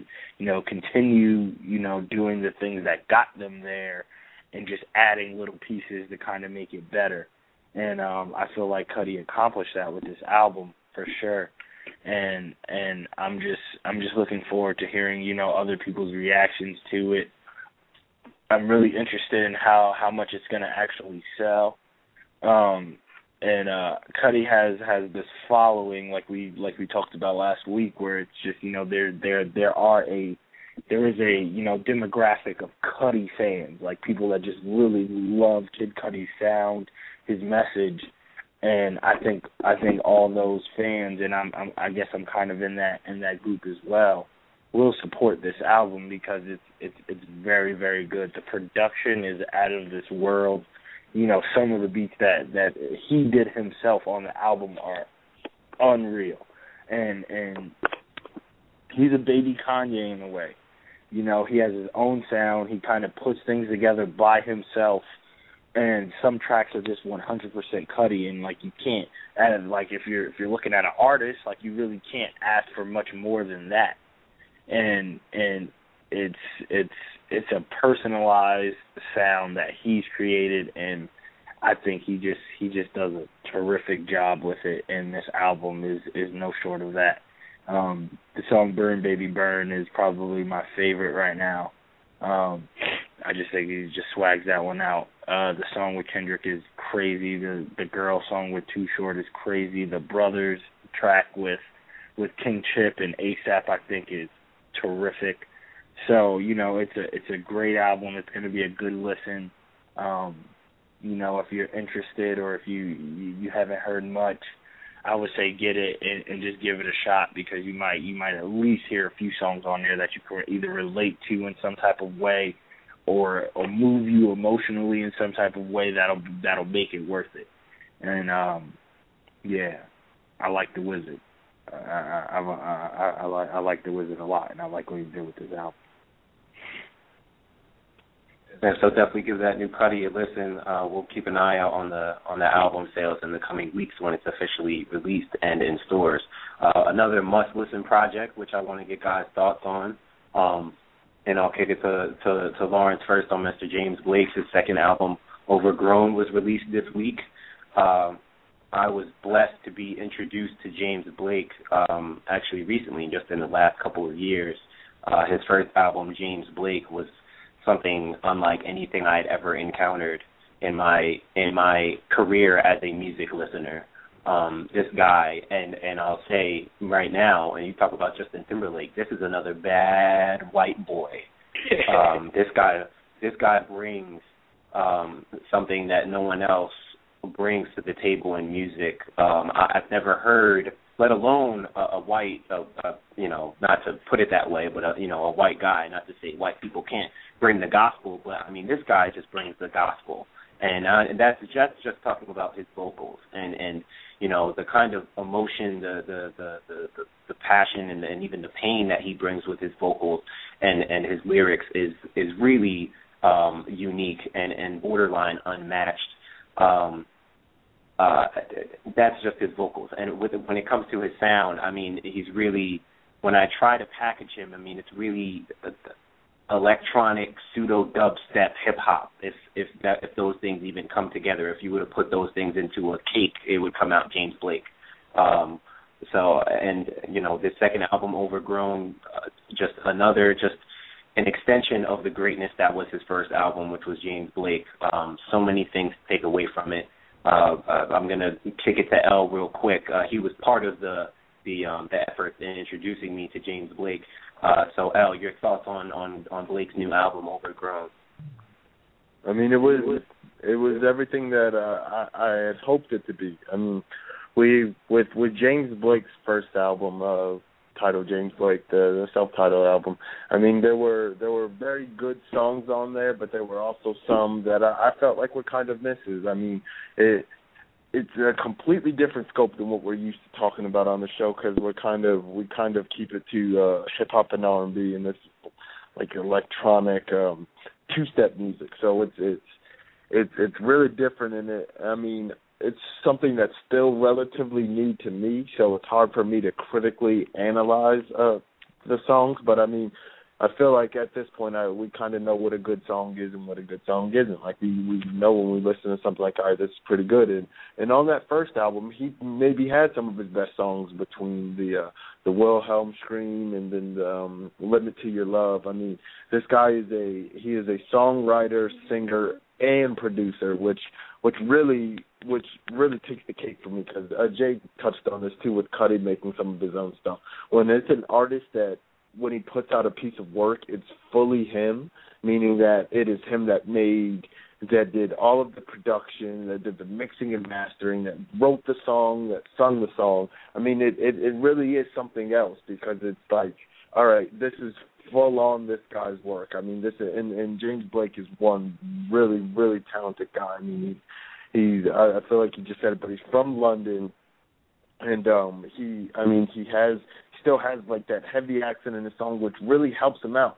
And I, I, I like that you alluded to uh, the gospel because that I mean you can see the gospel influence in the way he sings. I mean a lot of his stuff sounds really gospelly. It's like really heavy and deep. It's it's it's such cool music, and I mean this this new Overgrown album is is a very very pleasant thing to have now. And he the the the title track Overgrown is is probably my favorite at this point right now, and um but uh, between that and, and Digital Lion, Voyeur, Retrograde, which was a single, I feel like we talked about that on the show a few weeks ago, but that was the single that came out a few weeks ago that was really, really good. And I mean, every day I ran the bonus track. He he has he does a little bit of everything on this album, including the RZA feature, that that makes it an, an overall good piece. I mean, I I I love James Blake, and I I love what he's done with this album. I I love I love the direction that his music goes in because it, it is really different. And we we constantly talk about it, it makes someone all the more better when they're unique, when when it's when it's something that doesn't sound like anybody else. And I quite simply haven't heard anybody that sounds like James Blake, and, and that's in terms of production and singing. I I I, I would struggle to find someone who I would really be like, oh yeah, this guy's like James Blake esque. Uh, it it kind of doesn't really happen. So he's he's a very cool guy, and if if you haven't heard of him or if you have but you've been hesitant to listen to them, please don't hesitate and go out and get both albums. Realistically, you won't regret it at all. It's it's phenomenal music. Uh, well said. I uh you know, after listening to the whole thing, I will say, you know, and again, like you said, you know, looking at this critically, this is obviously a different area than we're typically used to covering on this show.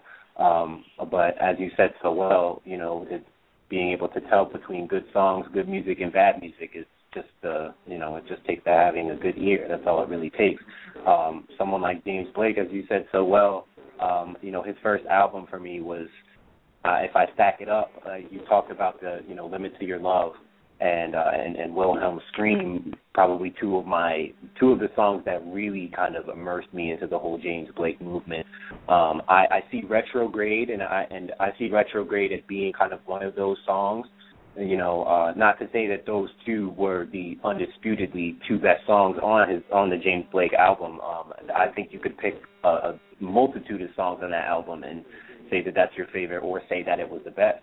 If I stack it up song for song, as you started out by saying, I think it's just a couple maybe minor misses that I could maybe do without on on the Overgrown album. Um, if you're stacking it up song for song, um, I, think the first album, top to bottom, kind of really took me through a, a, a fuller experience, I would say, than this one. I think the ideas may be a bit more fuller and distinct from what I read from a couple of reviews. That little more appreciative of the fact that he's t- he's taken kind of a little more hip hop route. I mean, you mentioned the RZA feature, obviously, but you know, um, kind of in in a way, his own you know his sound is kind of his ideas are developing a little more. Something that uh, one of my uh, one of our associates mentioned when we were talking about James Blake this week. Um, uh, so yeah, we you know good thoughts on that. Um, uh, we'll kick it to another another project that that dropped this week. Um, I know Tommy. Um, uh, I know Tommy. I talked was talking with him this morning about James Blake, and uh, I, I know he hadn't. I know he hadn't heard of him or heard of the album. I'm sure he'll be looking into it though, and he'll give us his own thoughts uh, probably next week. Uh, but I know he did hear the new the, the new Big K.R.I.T. uh, project, the mixtape King Remembered in Time.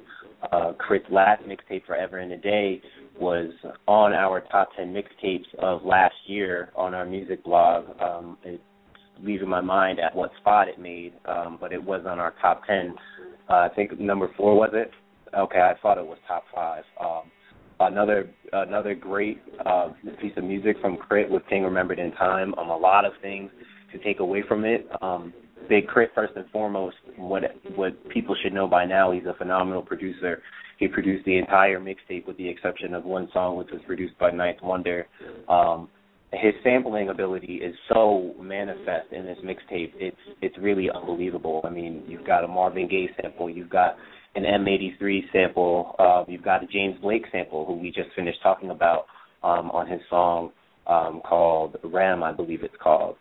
Um, just you know, someone like K.R.I.T., who is naturally kind of one of those Southern rappers, brings something to Southern rap um, that is really distinct and really mature. And you think of when you talk about Southern rap, you're typically talking about you know the trap and your you know your Young Jeezys and your T.I.s and your Futures, Lord help us, and you know all these guys that that kind of more so embody that Southern rap. But K.R.I.T., you know, K.R.I.T. comes with such a a unique approach, such a genuine substantive approach with his production and with his lyrics. I will say, you know, I've always enjoyed K.R.I.T.'s production as a lyricist you know, with that southern twang that he has. You know, obviously, demographic is, is so huge with hip hop. You know, when you have you have someone like him with that hard southern twang, you're gonna, you know, he's probably more popular in in Florida than he is in New York, and that just speaks to the demographic of it. But again, you know, someone like me who is from New Jersey can listen to this and really appreciate the kind of ideas, the kind of messages he's he's coming with. Um, he's got a song called WTF, um, which is just a, a four and a half minute kind of manifesto of a certain situation with a girl who is married but um, in love with with somebody else. That somebody else, for the song's sake, being K.R.I.T., um, and kind of talking about the ins and outs of that scenario. And he, I mean, he really takes it to a deep level with his music. Uh, Tommy, I'll kick it to you. What did you like from this new K.R.I.T. mixtape? Um, I think I think you hit the nail on the head on on everything you just said about describing this mixtape. His his the production and the sampling gives you no choice but to just vibe out to each and every track that's on this mixtape. And um it's it's just his maturity like you said it, it it just speaks volumes to where he's from and and where he's came from and he's telling you about it in his raps. He's telling you stories about his life um, I'm just I'm really I'm really really impressed by Big K.R.I.T., and I gotta I gotta give my little brother a lot of credit because he's he's the one that actually put me up on him, um, my young brother Drew. But um, yeah, man, this this this this mixtape is very well put together. I suggest anybody who hasn't listened to it definitely gotta listen to it. This guy, this guy, Big K.R.I.T., you gotta you gotta have him on your radar, man. For real. For sure. And and sidebar also, um, last summer I believe it was, or might have been two years ago when we saw Wiz in concert in Philly. Was that last year or two years ago? Uh, two two years ago we saw. Uh, I guess now it'll be three years ago. Um, we saw Wiz in concert, and Big K.R.I.T. was opening for Wiz at the show. And at that point, he was still kind of on the rise. He had made some features on on the Kush and Orange Juice mixtape with Wiz, and he, you know, he was kind of around, and we knew about him. I think this mixtape is kind of bringing him more into the light, and he's bringing songs that I think are songs that you would want to listen to and memorize. I think that almost is one of the marks of a great project is if you have songs that that you want to really listen to and take in and actually learn the words to because the messages are really that resonant um, and that substantive. Uh, Jr., your thoughts on on Big K.R.I.T. and uh, what you what you like from the mixtape that you've heard so far? Um, I, I love K.R.I.T. as well. Um, I'm I'm a I'm a huge supporter and fan of Southern hip hop. Um, I I just love I just love the sound. I've had I've I've loved it. I've I've loved it since since I since I heard Juvenile's huh when I was like ten years old. Like I just I've I've always loved that sound. Um, you know, he's he's a he's a new school version of like a like a Bun B. He's like kind of like Bun B, like resurrected, but possibly better rapping wise. And and his production is awesome. And um Martin, you know, I was I was watching, I was literally playing video games, watching Martin listen to it, and I could tell by his, you know, his facial expressions after each song that it was just ridiculous, and it was just you know everything you know as far as the mixtape goes. And um I listened to a few songs. I really haven't had the time to really dig into it the way I would like to. Um, but uh, I K.R.I.T. K.R.I.T. is K.R.I.T. is that dude. Um, he's he's one of the young southern rappers that are that and I hate to put him in a category and say, you know, he's southern rapper, but I mean, you listen to him, his accent is as thick as anybody else's in the game. And you just gotta embrace it and appreciate it. And you know, my my my family is all from down south. So I love I love that. I love that. And and K.R.I.T. is is as real as they come and when Martin alluded to, you know, when we went to see Wiz Khalifa in concert a few years ago and K.R.I.T. opened up and you know this is like this is him this is him not really being known at all especially not up north in Philly. But every single song he was pouring his heart out on stage. And and as a hip hop fan and you're there and even though you don't know the words you just had to vibe with him and that's very rare that you see that especially at a hip hop show. Like usually somebody that's opening up um for for a bigger artist the whole crowd is just waiting for the artist who they paid for to see to come on stage. So it's like very awkward. It's just like people just staring at this dude going hard the whole time. But, you know, K.R.I.T. on the other hand had the ability to to to take you in and, and, and say, Here, listen to this. Listen to this message because it was so passionate and heartfelt that you had no choice but to mess with K.R.I.T., even if you never heard him before and and, and it's just rare that an artist has that ability, and and and K.R.I.T. has that, and he's he's he's he's kind of floating under the radar, um, you know, of a lot of uh, uh, of for everybody in hip hop right now. He's just floating under the radar, but once he really makes his splash. It's not going to be club bangers or anything stupid. It's going to be real, authentic hip hop with a message, with passion, and everything that you want in a real hip hop artist as a as a as a hip hop purist, I should say. And and it's just gonna be he's he's he's gonna be great, and he's already great now. Um, so I, I I'm just looking forward to like really digging into this mixtape. Um, there's no doubt in my mind that it's that it's terrific, and um, and and this guy, man, if you want to talk about passion, you want to talk about real hip hop, like he embodies that 100%. And he is probably skill wise one of the better southern rappers that that that that we're going to see um because he's he's essentially a New York rapper who was just, you know, born in Mississippi. So it, it's going to be really crazy um, you know, to see him continue to develop and and he his production and how much of his own stuff that he does, just like you know in that Cudi mold, it, it's it's it's pretty remarkable to see how talented this dude actually is. And, and his mixtape, if you listen to it, it won't take you long to realize it at all. Definitely some strong points there on Big K.R.I.T. and his new mixtape and James Blake's new album as well. Um, real quickly, uh, before we kick to our last commercial and come back and wrap up to talk about um, our picks for the MTV Movie Awards, which will air tomorrow night on MTV. Uh, real quickly, I want to wrap up the music segment. I want to get two quick hit, heavy hitter reactions from two top dogs in the game.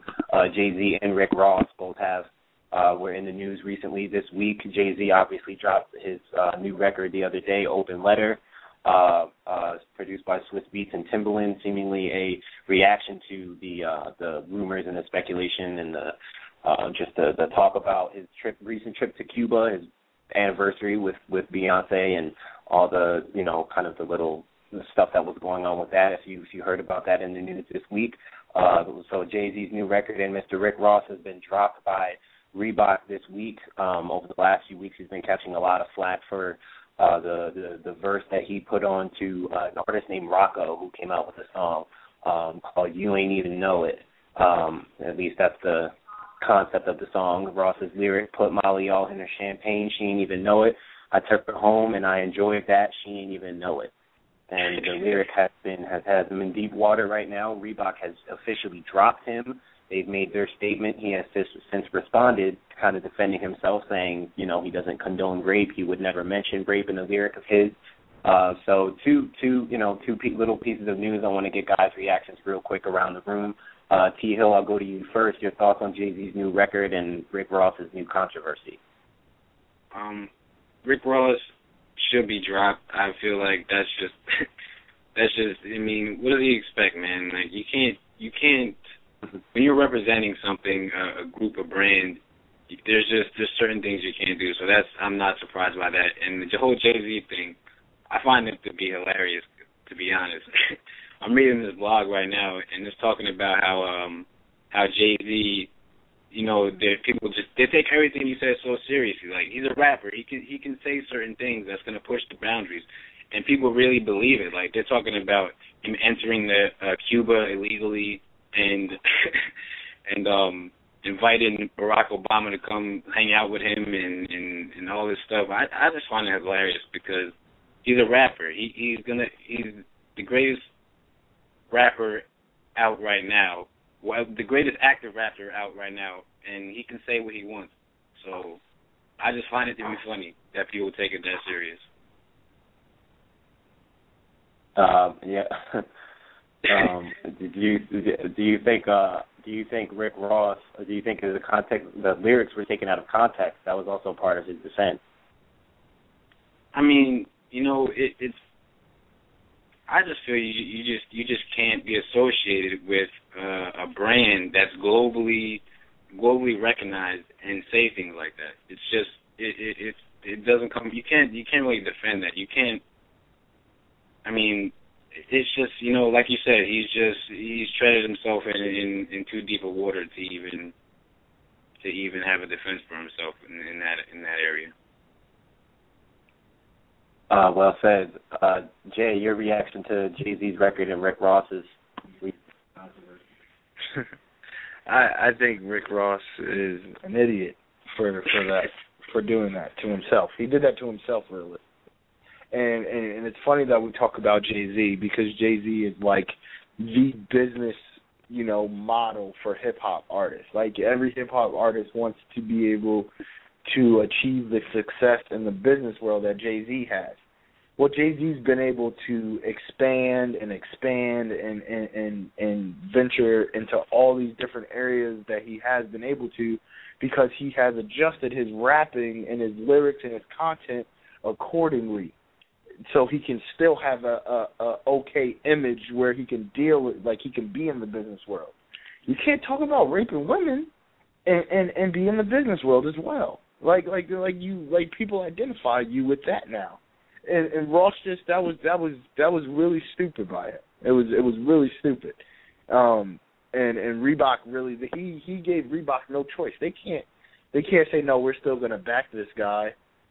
And and you're talking you're talking like that about women like you, you you're an idiot like that's that's that was very stupid by Rick Ross that was his mistake and everybody's entitled to make mistakes so I'm not going to go too far with it and and beat him up about it I think in the future he'll obviously be more conscious of what he's saying, especially in in in in relation to his his business deals and and his partnerships with different people. So you know, lesson learned for Rick Ross. Um, as far as Jay Z goes, you know, I, I that that it, it, he went on vacation with his wife. Um, from things that I read about it, you know, he he he did comply with some of the things that the government some of the government rules um as far as what you can and cannot do when you go to Cuba. And and him he and Beyonce did comply with some of those things to make the trip okay. And you know, I mean, why can't people travel? People can't travel. You can't go to Cuba. Like, why not? Like, like you, you like, like you can't just go and and and and like it, it, they weren't spending a ton of money, but the whole problem is that you know you're not supposed to spend any money, you know, with with uh, as far as like exchanging money in Cuba of any sort, and that's stupid. So, you know, back up, man. I know he's like been seen in like the like the like I guess in politics now. He's kind of like not a figure, but he's been seen with you know Obama a lot, and the inauguration and and stuff like that. And obviously, he's a high-powered businessman in America now. But I mean, they like stay of people's personal stuff. Let them do what they want to do. I'm sure he, I'm sure he and Beyonce, they are two smart enough people to know what they can do and what they can't do and what they have to do and to be able to do things. These trips aren't planned spontaneously for the most part, and I don't think a trip to Cuba was spontaneously planned. So they knew what they were doing. They, they, I'm sure they followed everything that they had to, and the backlash I mean, this this should be this should be you know swept under the rug realistically because it's not that big of a deal, and I'm happy he just got him out of here in a rap song, which is just you know just, that's that's that's that's the way to do it for me as far as Jay Z is concerned. So you know all all is fair. Um, uh, I just think people need to mind their business as far as like what they're doing on their off time. Um, they are not politicians; they are entertainers. So leave them alone. Um, and that's all I really have to say about that one. Yeah, because I think we're all on the same page with the whole Ross situation. Uh, I do think, honestly, I mean, when you talk about, as Tommy said before with Jay Z, I mean, rappers obviously look to push the boundaries with their lyrics. I think up to this point, with the way Ross, you know, with his genuine approach, with his typical approach, I should say, when he when he wrote that verse, I don't think he could have. I don't think he expected to get as much flack for it. And I say that knowing that in the past he has talked. I mean, if you look at Rick Ross's lyrics from the past, I guarantee you you find plenty of uh really inappropriate, explicit references that could probably be, you know, uh, called out or, or you know called to attention by some you know committee somewhere it just so happens that you know on a song like that in that context, I think we're on the same page. It's just an idiot move on his part to even bring that kind of attention um, to himself, to even cre- to even allow any kind of room for that.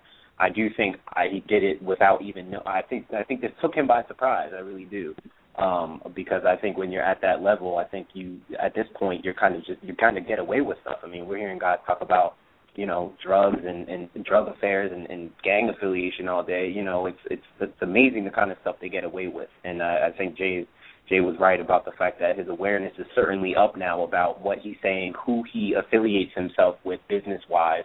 Um, and as Jay said, lesson learned for both parties, for Rick Ross and for Reebok. Um, I'm sure you know Reebok is taking a little something away from this too in terms of who they deal with. Um, the the Jay Z record, I you know I, I brought it up. We did talk about Jay Z a few weeks ago when the Dream made the comment on working on his solo album that Jay Z was more gritty.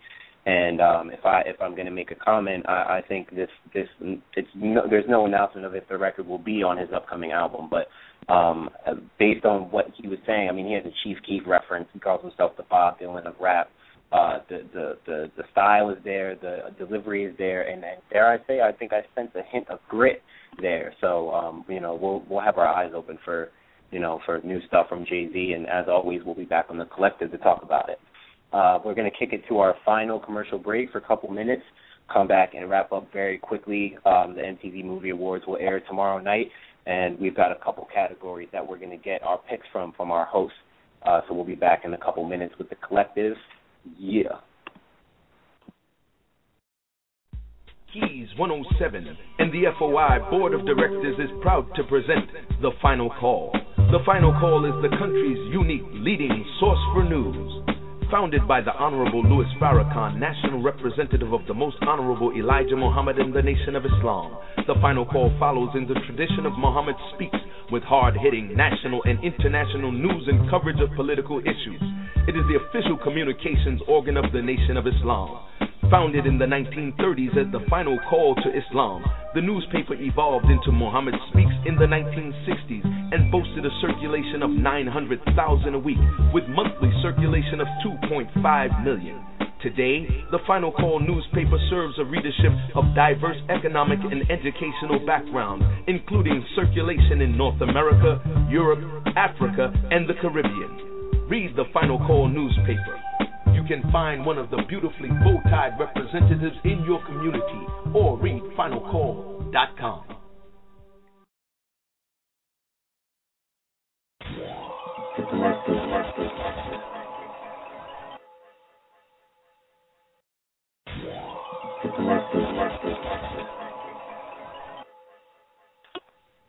Wrapping up with our show, we've got about six minutes left here.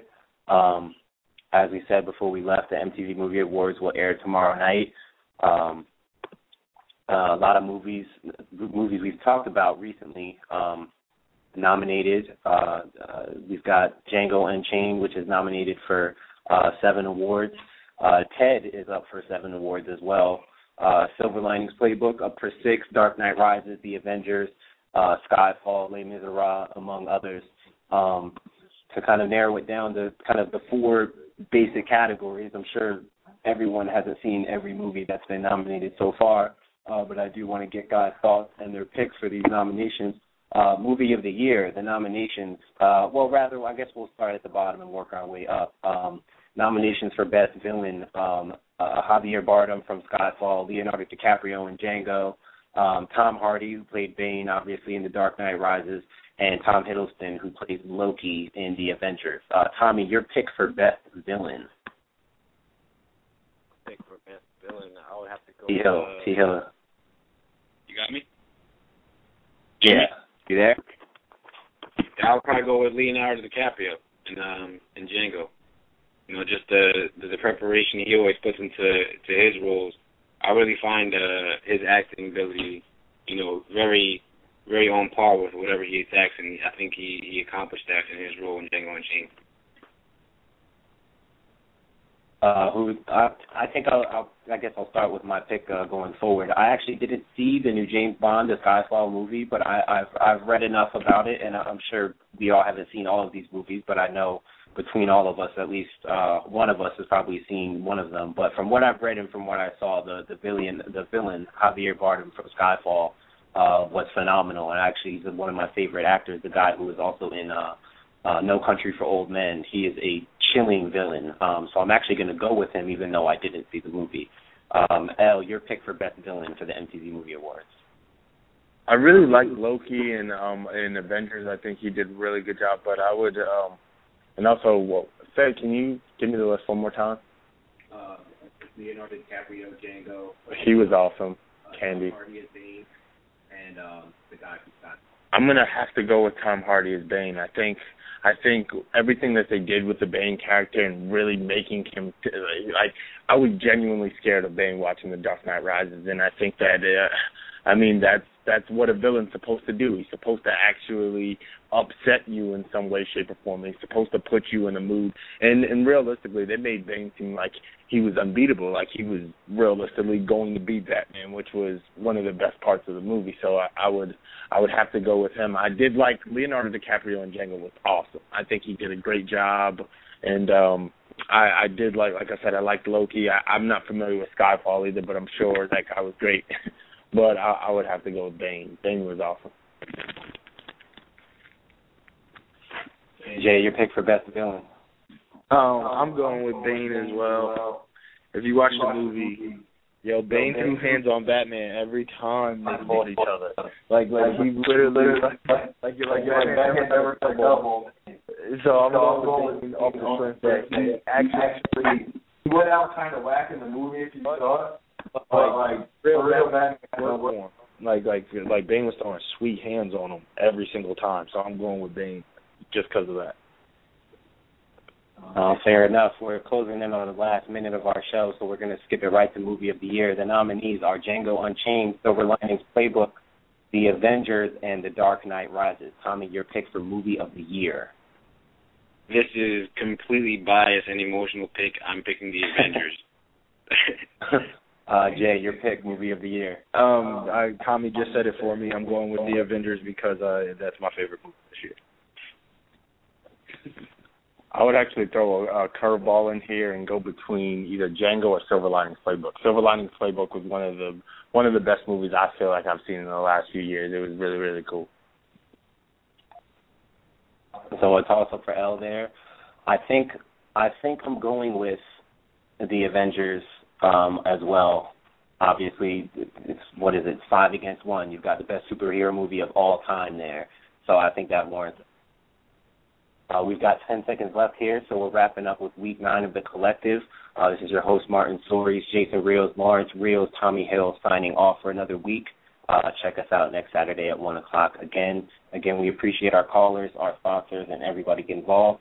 Shout out to Nate LaFleur. Shout out to Chris Shaw, the God, our show producers and logo designers. We appreciate you, and we will see you guys next week. Yeah.